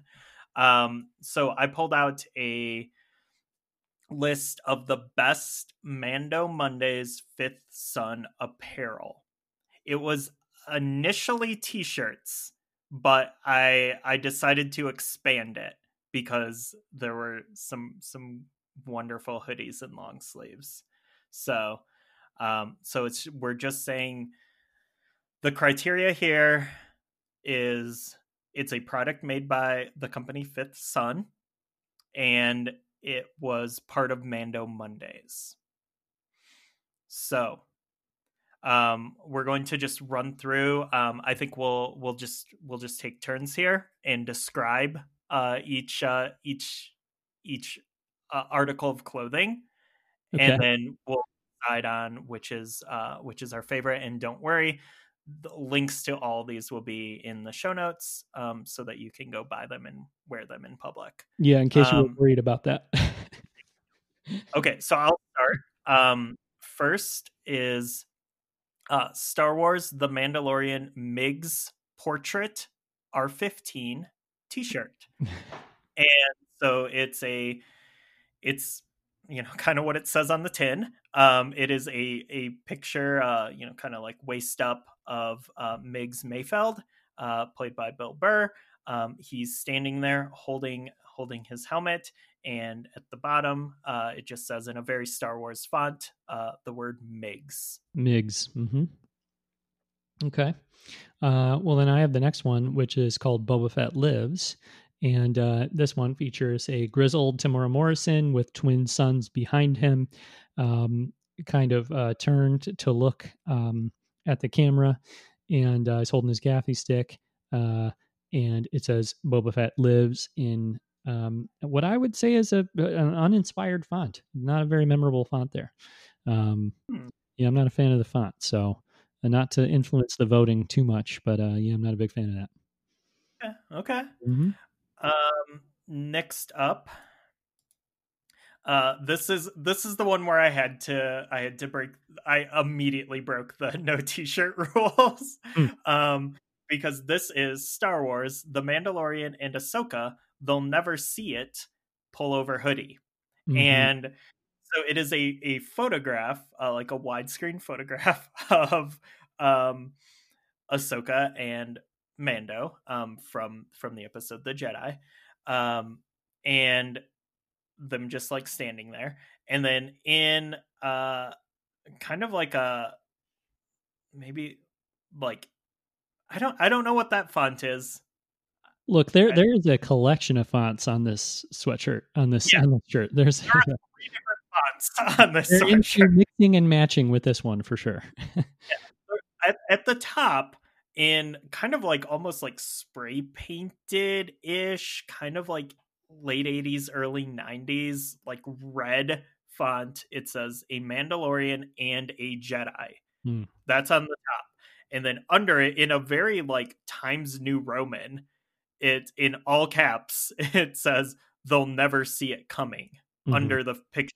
And then under that, there's Star Wars: The Mandalorian, uh, the the the proper show logo. Yep. All right. Uh, so you broke your your t-shirt rule on that one. Um, the next one is uh, a tank top. Uh, I don't know if it's available in a t-shirt or not, but um, I think why would you get the t-shirt when you could get the tank? Um, and this one is called the Mythrol, and um, well, it features the text Mythrol and uh, a, a portrait um, close up on on the Mythrol's face uh, within a full um, you know, kind of full uh, body image of the mythrol in, in front of that there. So you get the portrait of the face, and then you also get the uh, the full figure of the of the mythrol. This is a leading contender for me right now. Just saying. Um, okay, but then the next shirt, Star Wars: The Mandalorian Mythrol, No More Carbonite T-shirt, uh, is a picture of just uh we don't we don't get a full body of the mythrol on this shirt but it's just uh just a headshot and over the top of his head like curved around his head in a very goofy font um says i do not want to spend and then under him uh under his portrait it says any more time in carbonite Yep, that's uh, certainly what is on that shirt. Um, the next one is uh, is the Mandalorian Din Djarin himself, um, and it says, uh, well, it's called "This Is More Than I Signed Up For," and it uh, it features a an image of of Din,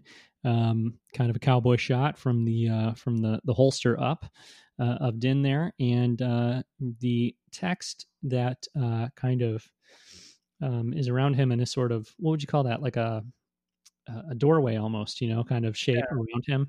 Uh, this is more than I signed up for. Mhm. Apparently, it was more than he signed up for. So, there's that. yeah Mhm. uh some you know sometimes we all feel that way Mm. sometimes that's uh, the the image i want to project into the world So, this is a Um, relatable T-shirt, in your opinion. Got it. It is. Okay.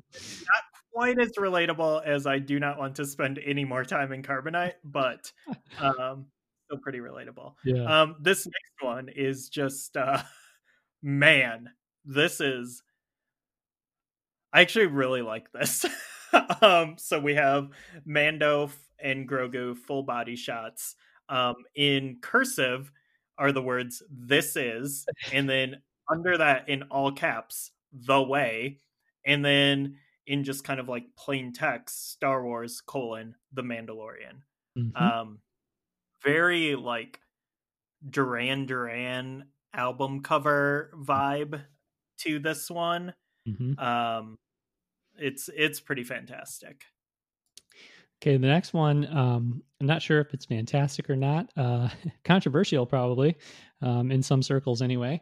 Uh, this is a, a t shirt that has three images of Grogu, um, and it's uh, the three step process of him eating one of Frog Lady's eggs.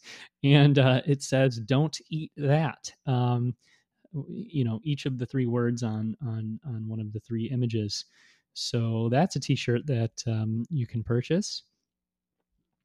yep sure can um next one uh little romp little womp rat um you know the the line made uh famous by amy sedaris's character um peli hmm um yeah this is a picture of grogu um hanging out with a womp rat, uh, which I don't believe is an actual shot in the show.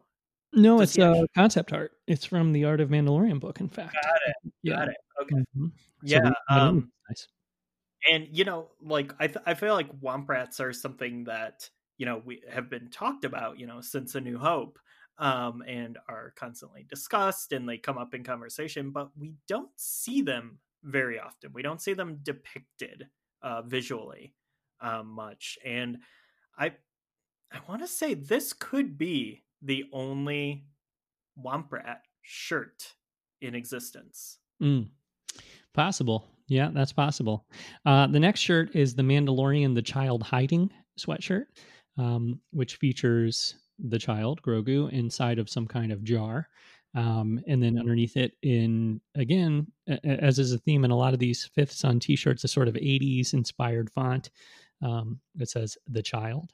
And to give you an idea of the the kind of level of merchandise we're dealing with here, um, the uh, the targeted ad here on Amazon.com, where I'm looking at this listing for this shirt. Uh, to the right here is a pair of um, I'm gaming do not disturb socks um, that I could purchase if uh, if my taste was awful. So yeah, on the bottom of them, uh, on one it says "I'm gaming with a remote uh, with, with, a video game controller," and on the other it says "Do not disturb." So wow. just let you know where we are. Yeah, that's interesting because my sponsored ad next to it is Dad Wear Bondaroo Skin to Skin Kangaroo Care Bonding Tee. Oh, well, I think they got these kind of reversed a little bit here, Ryan, on the targeted ads. I, I could maybe go for the dad shirt and put one of my children in it.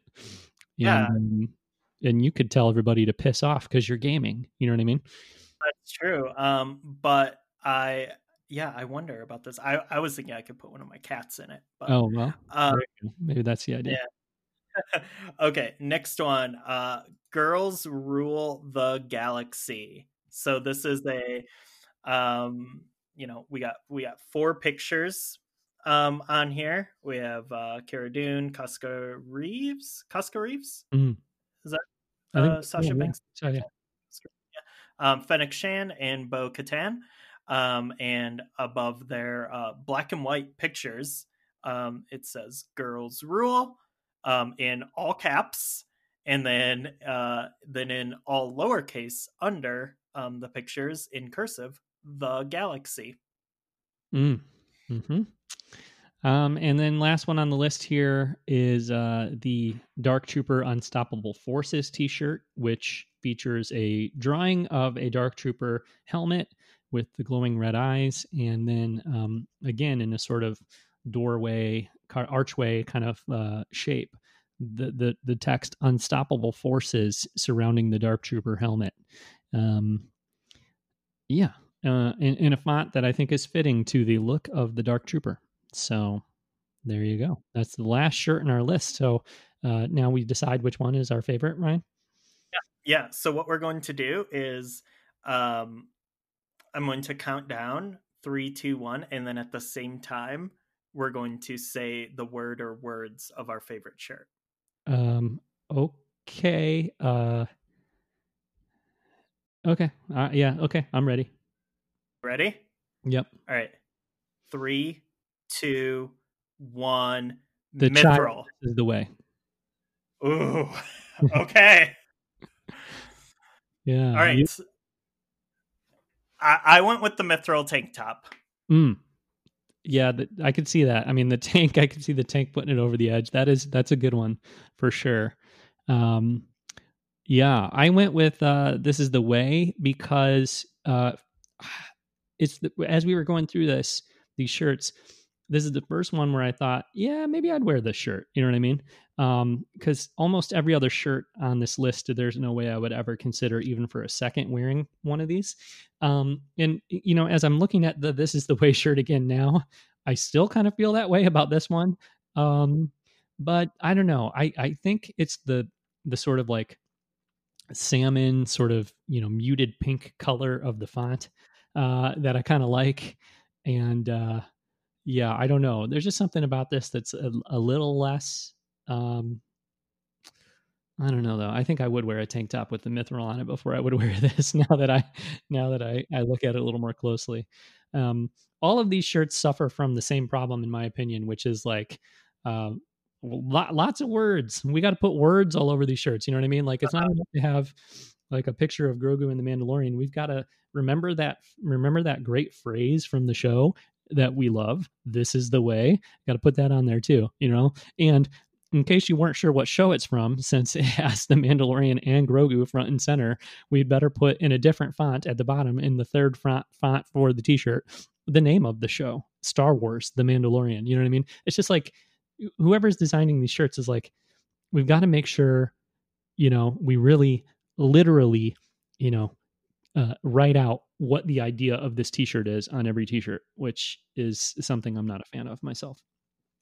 I'm a huge fan of it. Okay. And I think uh, find us uh, find us at celebration in uh, 2020 to see uh, which which one of these shirts we we are wearing. Yeah.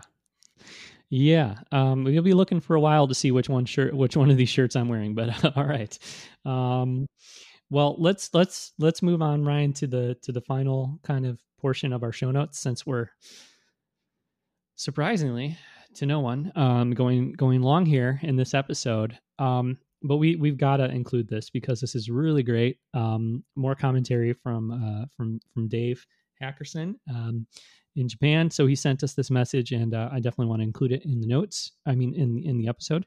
Um, so more thoughts on Bo Katan from him because um, I think this is in response to us discussing Bo Katan in the the finale episode. Um, and uh, you know, I know for for me at least, I was a little bit like eh, I don't know, unsure of, or, or, you know, not necessarily a huge fan of of, of Bo Katan as a character. So um, he's got some great ideas about um, Bo here. Um, so Dave writes, she seems to be stuck on the past, much as Luke may have been in his quest to rebuild the Jedi. I'm thinking, or in thinking about Bo Katan refusing the dark saber, my mind went back to the scene at the beginning of the episode in which Din and Boba enter the cantina to find Bo Katan and Koska Reeves were presented with an interesting con- contrast two foundlings and two Mandalorian true bloods. Given the bits of Din's history that we may have been, or that we have been given, I wonder if the children of the Watch were more aggressive in taking in foundlings, and thus the emphasis on honoring the creed was in essence their way of reinforcing the Mandalorian identity and making it stick makes a ton of sense. Um, that's my commentary. Uh, this would not be necessary with true blood, blood Mandalorians, as they would know their house and clan. Neither Din nor Boba had that. Bo Katan clearly looks down on Boba, and the comment she makes in reference to the clones betrays a sense of prejudice, indeed, even discrimination. The conclusion I arrived at was this the dark saber can be bequeathed and reciprocally uh, accepted by only pure blood Mandalorians. Moff Gideon alluded to the history and tradition of how the dark saber is earned, but cannot explain why Bo accepted it freely in the past, but suddenly cannot accept it now. Uh, that's right, and this was in response to um, our discussion about uh, on Twitter, actually, uh, about you know the whole thing with um, with uh, Sabine giving Bo-Katan the dark saber in Rebels, and that was seemingly okay, um, but then it's an issue now. Um, uh, Dave goes on to say Din thrusting the saber on her also presents another interesting twist. Earlier in the season, she chided Din for not taking off his helmet and sticking to rigorously to the way. Here we see the tables turned with Din, whether we or whether he realized it or not, basically presenting her with the dem- dilemma of bending her code. We were denied the chance to see what she could have done, but I'm sure she did not enjoy being confronted with that choice, nor did the irony likely escape her. In the end, we realize Din has grown far more as a person than Bo Katan has, for she remains bound to a code that she needs to realize is more of just guidelines. I believe what Odin says to Thor and Loki in Thor Ragnarok is applicable here, but just replace Asgard with Mandalore. Mandalore is not a place, it is a people. Here, people is not just True Bloods, but the society and culture formed around that original line. Bo Katan is fixated on the place when she may need to take a step back again and reassess the, uh, the people aspect of things. Um, I thought that was fantastic, really insightful, and uh, you know, I just I think I messaged this, you know, something similar back to Dave, but uh, just the kind of thing that I just don't see myself being able to put together necessarily. Um, I mean, maybe the broad strokes, some of the broad strokes, but like I just don't uh, I struggle sometimes with the the ins and outs of the the Mandalorian culture and that kind of thing.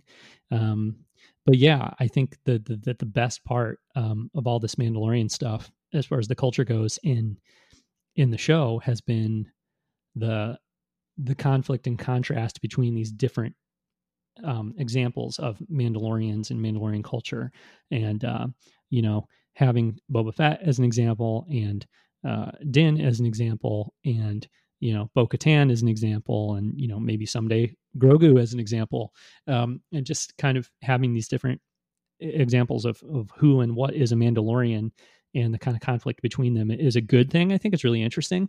Um, so I know as fans, we have the uh, myself included, we have the tendency to be like, well, you know, back in Rebels, it was not a thing to give away the dark saber, and now it is a thing to give away the dark saber. So that's bad. They screwed up. Or you know, I I, I had made similar comments, I'm sure, many times on the show about the whole like helmet on, helmet off thing you know, and and and sort of like especially in season one, being like, what's the deal now? All of a sudden, everybody can't take their helmets off, but they had their helmets off all the time in the cartoon. This is you know a mistake or whatever, and it turns out like no, actually, it's like a super compelling um, conflict for our protagonist and uh, a critical part of the storytelling of the show. So, um, yeah, I think uh, you know Dave's comments here shed a lot of light on how um, this potential I don't know, error in continuity error or whatever you want to say, um, or conflict is, uh, you know, maybe an opportunity for some really rich thematic storytelling. Um, and, and something I, you know, didn't really like just watching that finale. I'm like, I don't know, um, what to make of this whole can, can accept, can accept dark saber thing, you know? So, um, yeah, again, just uh, really, really insightful um, from from Dave there, and uh, making me kind of reassess some of those things. Uh, what do you think, Ryan? Yeah, I mean, I think it, I would be. Sh- no, I don't even. I'm not even going to say I would be shocked because I absolutely like it's. It's not a continuity error.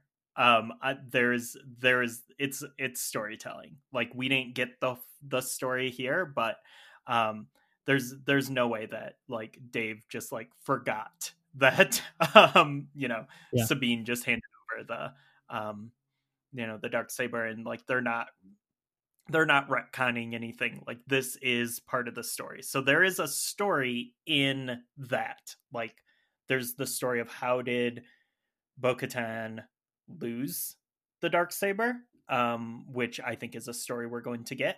And there's the story of like why does she need to win it in combat now? Also a story I think we're going to get. Um so that's all that's all happening. Um it's I have no idea which way it's going to which way that's going to go, how that's going to play out, what the story is there. Um but then the other thing is um this idea of like Mandalore is not a place; it is a people. Mm-hmm. Um, I think that is going to be something that um, is going to be explored a lot in season three. Mm. Um, the conflict between the different kind of schools of thought around um, being like the question of what is a Mandalorian. Um, I think that's you know the show is called The Mandalorian. Um, I think you know we have Grogu is out of the picture right now. Um, like you know, however, however people kind of land on that, like, uh, or how you feel about that, like that, that's just the reality of the show right now. Is you know that part of that journey for Din is done for now. Um, I'm sure it will be explored in you know that relationship will be explored in some ways, but um, you know, we we it's safe to assume that when we get episode one of season three of The Mandalorian, it's not going to be like, you know, Din Din showing up at you know at Luke's place and being like, all right, I'm ready to take him back now. Um, like that's not how the it's going to go. Um, so I think we are going to be exploring, um, you know, these different uh, thoughts around what it means to be a Mandalorian, and I think that's going to be the like is is a people part of it but I think we're also going to be exploring the place part of it simultaneously. Um, and I think it's going to be like we're exploring the people part of it, and, but it's going to be set in the place because there is the question of like what actually happened to Mandalore? Like what is the state of Mandalore at the start of you know season season 3 of um the Mandalorian? Like did it really get like quote unquote glassed? Like is it just like completely like not inhabitable or is it like it's been taken over and like someone else or some other power has kind of taken it over there. So um, I think that's you know what we're going to be exploring. I'm leaning towards the latter that there is going to be a centralized power there that um, it's going to take um, a lot of Mandalorians coming together to overcome. But that's what I think.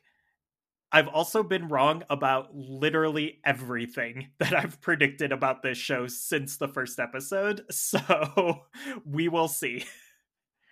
Yeah, yeah, yeah, yeah. Because my tendency is to is to think like, especially after you know that uh, sort of amended quote that, that Dave includes there, Mandalore is a is not a place, it's a people. Um, I, I love the idea that evokes, and um, you know, to me, like my my first instinct is to be like, well, that that would be much more interesting than than kind of like you know the conclusion of this being like they take back Mandalore and somebody's on the throne of Mandalore and Mandalore is like this central location for all Mandalorians or whatever. Um, like I kind of like the idea of I, I kind of like how how they're being presented now, which is sort of you know a roaming clan of people, and you know it's like uh, and sort of the, the, way the children of the watch you know rescued din and it's like they're sort of they're this collection of people but they're the, what what unites them or or or brings them together or kind of you know you know whatever is is the is the culture and the and the code and the ideas and not necessarily like the place or the lineage or whatever. Um if if that became like the the ultimate conclusion that the show kind of came to about mandalorians or that these characters came to about mandalorians um which as you say that that could happen uh you know parallel to or, or simultaneously to them you know retaking the planet too i guess but um yeah, it's a it's an interesting statement there. Mandalore is not a place; it's a people because, um, you know, it does kind of present the uh, the human aspect of it as as the more important part than the than than the the location or whatever. You know what I mean? So I would be interesting to see it. Well, it will be interesting to see where it goes, what they do with it, which which of those ideas they they choose to focus on, or you know if they focus on both or whatever. Um, the other thing, real quick, from from Dave's note here, that you know one of the things that uh, he doesn't explicitly say, but uh, say, but uh, or write, but uh, I think that I see in this is again a reminder that you know just because a character says something in a show uh, or in a movie or whatever doesn't make that like necessarily the the conclusion of the show or you know the the writers or whatever um, which we see that all the time in star wars where it's like well this character said this thing. Well yeah but that that's their perspective on it. That doesn't mean that's like the you know the fact or the canon or whatever like you know so we have to see how it plays out. So just because bo-katan says like i can't take the dark saber um it doesn't necessarily mean that she won't be able to or you know this we'll have to see how this all shakes out. So it's it's tempting to look at some of this stuff and be like well this character said it so therefore that's that's it. It's written in stone where it's like well no that's one character's perspective. Din had one perspective on the code the armorer had a different perspective on the code. Boba has a perspective on the code you know bo-katan has a perspective on the code. Um, that's all of their perspectives. Those things can change they will change and like exploring how and why and you know the catalyst for how those perspectives will change that's what's going to be really you know interesting. So um yeah, I'm I'm I'm looking forward to this stuff uh, more than I guess similar to you know what we said about Boba earlier. I'm looking forward to exploring some of these these things um, as far as Mandalorian culture goes more than I would have thought I would be. Um, you know, so so uh, but I still don't feel like I really, you know, a lot of times when we're talking Star Wars stuff, I feel like I you know I have a pretty decent handle on it and can can uh, can come up with some some good conclusions and you know have some some good thoughts to share on it. But uh, I definitely appreciate uh, you know your comments on this stuff ryan because i think you you have a lot more insight into this kind of thing and uh, definitely dave you know writing in and sharing some of this stuff because yeah i'm i'm i think i'm a lot of times the last one to to figure some of this stuff out as far as the the mandalorians go so. And i think like just uh, as we're wrapping up here and like thinking about like you know the fact that we're a year away from you know the next uh you know the next live action show in Boba Fett, and then even longer away from season three of The Mandalorian. Like this is going to like if you're still like you know s- still really like got got Mando on the brain. Um, it's a great time to go back and uh, rewatch the like the Clone Wars and Rebels episodes related to to this stuff, if not those entire series. Yeah, yeah, that's a yeah. I need to do that for sure absolutely.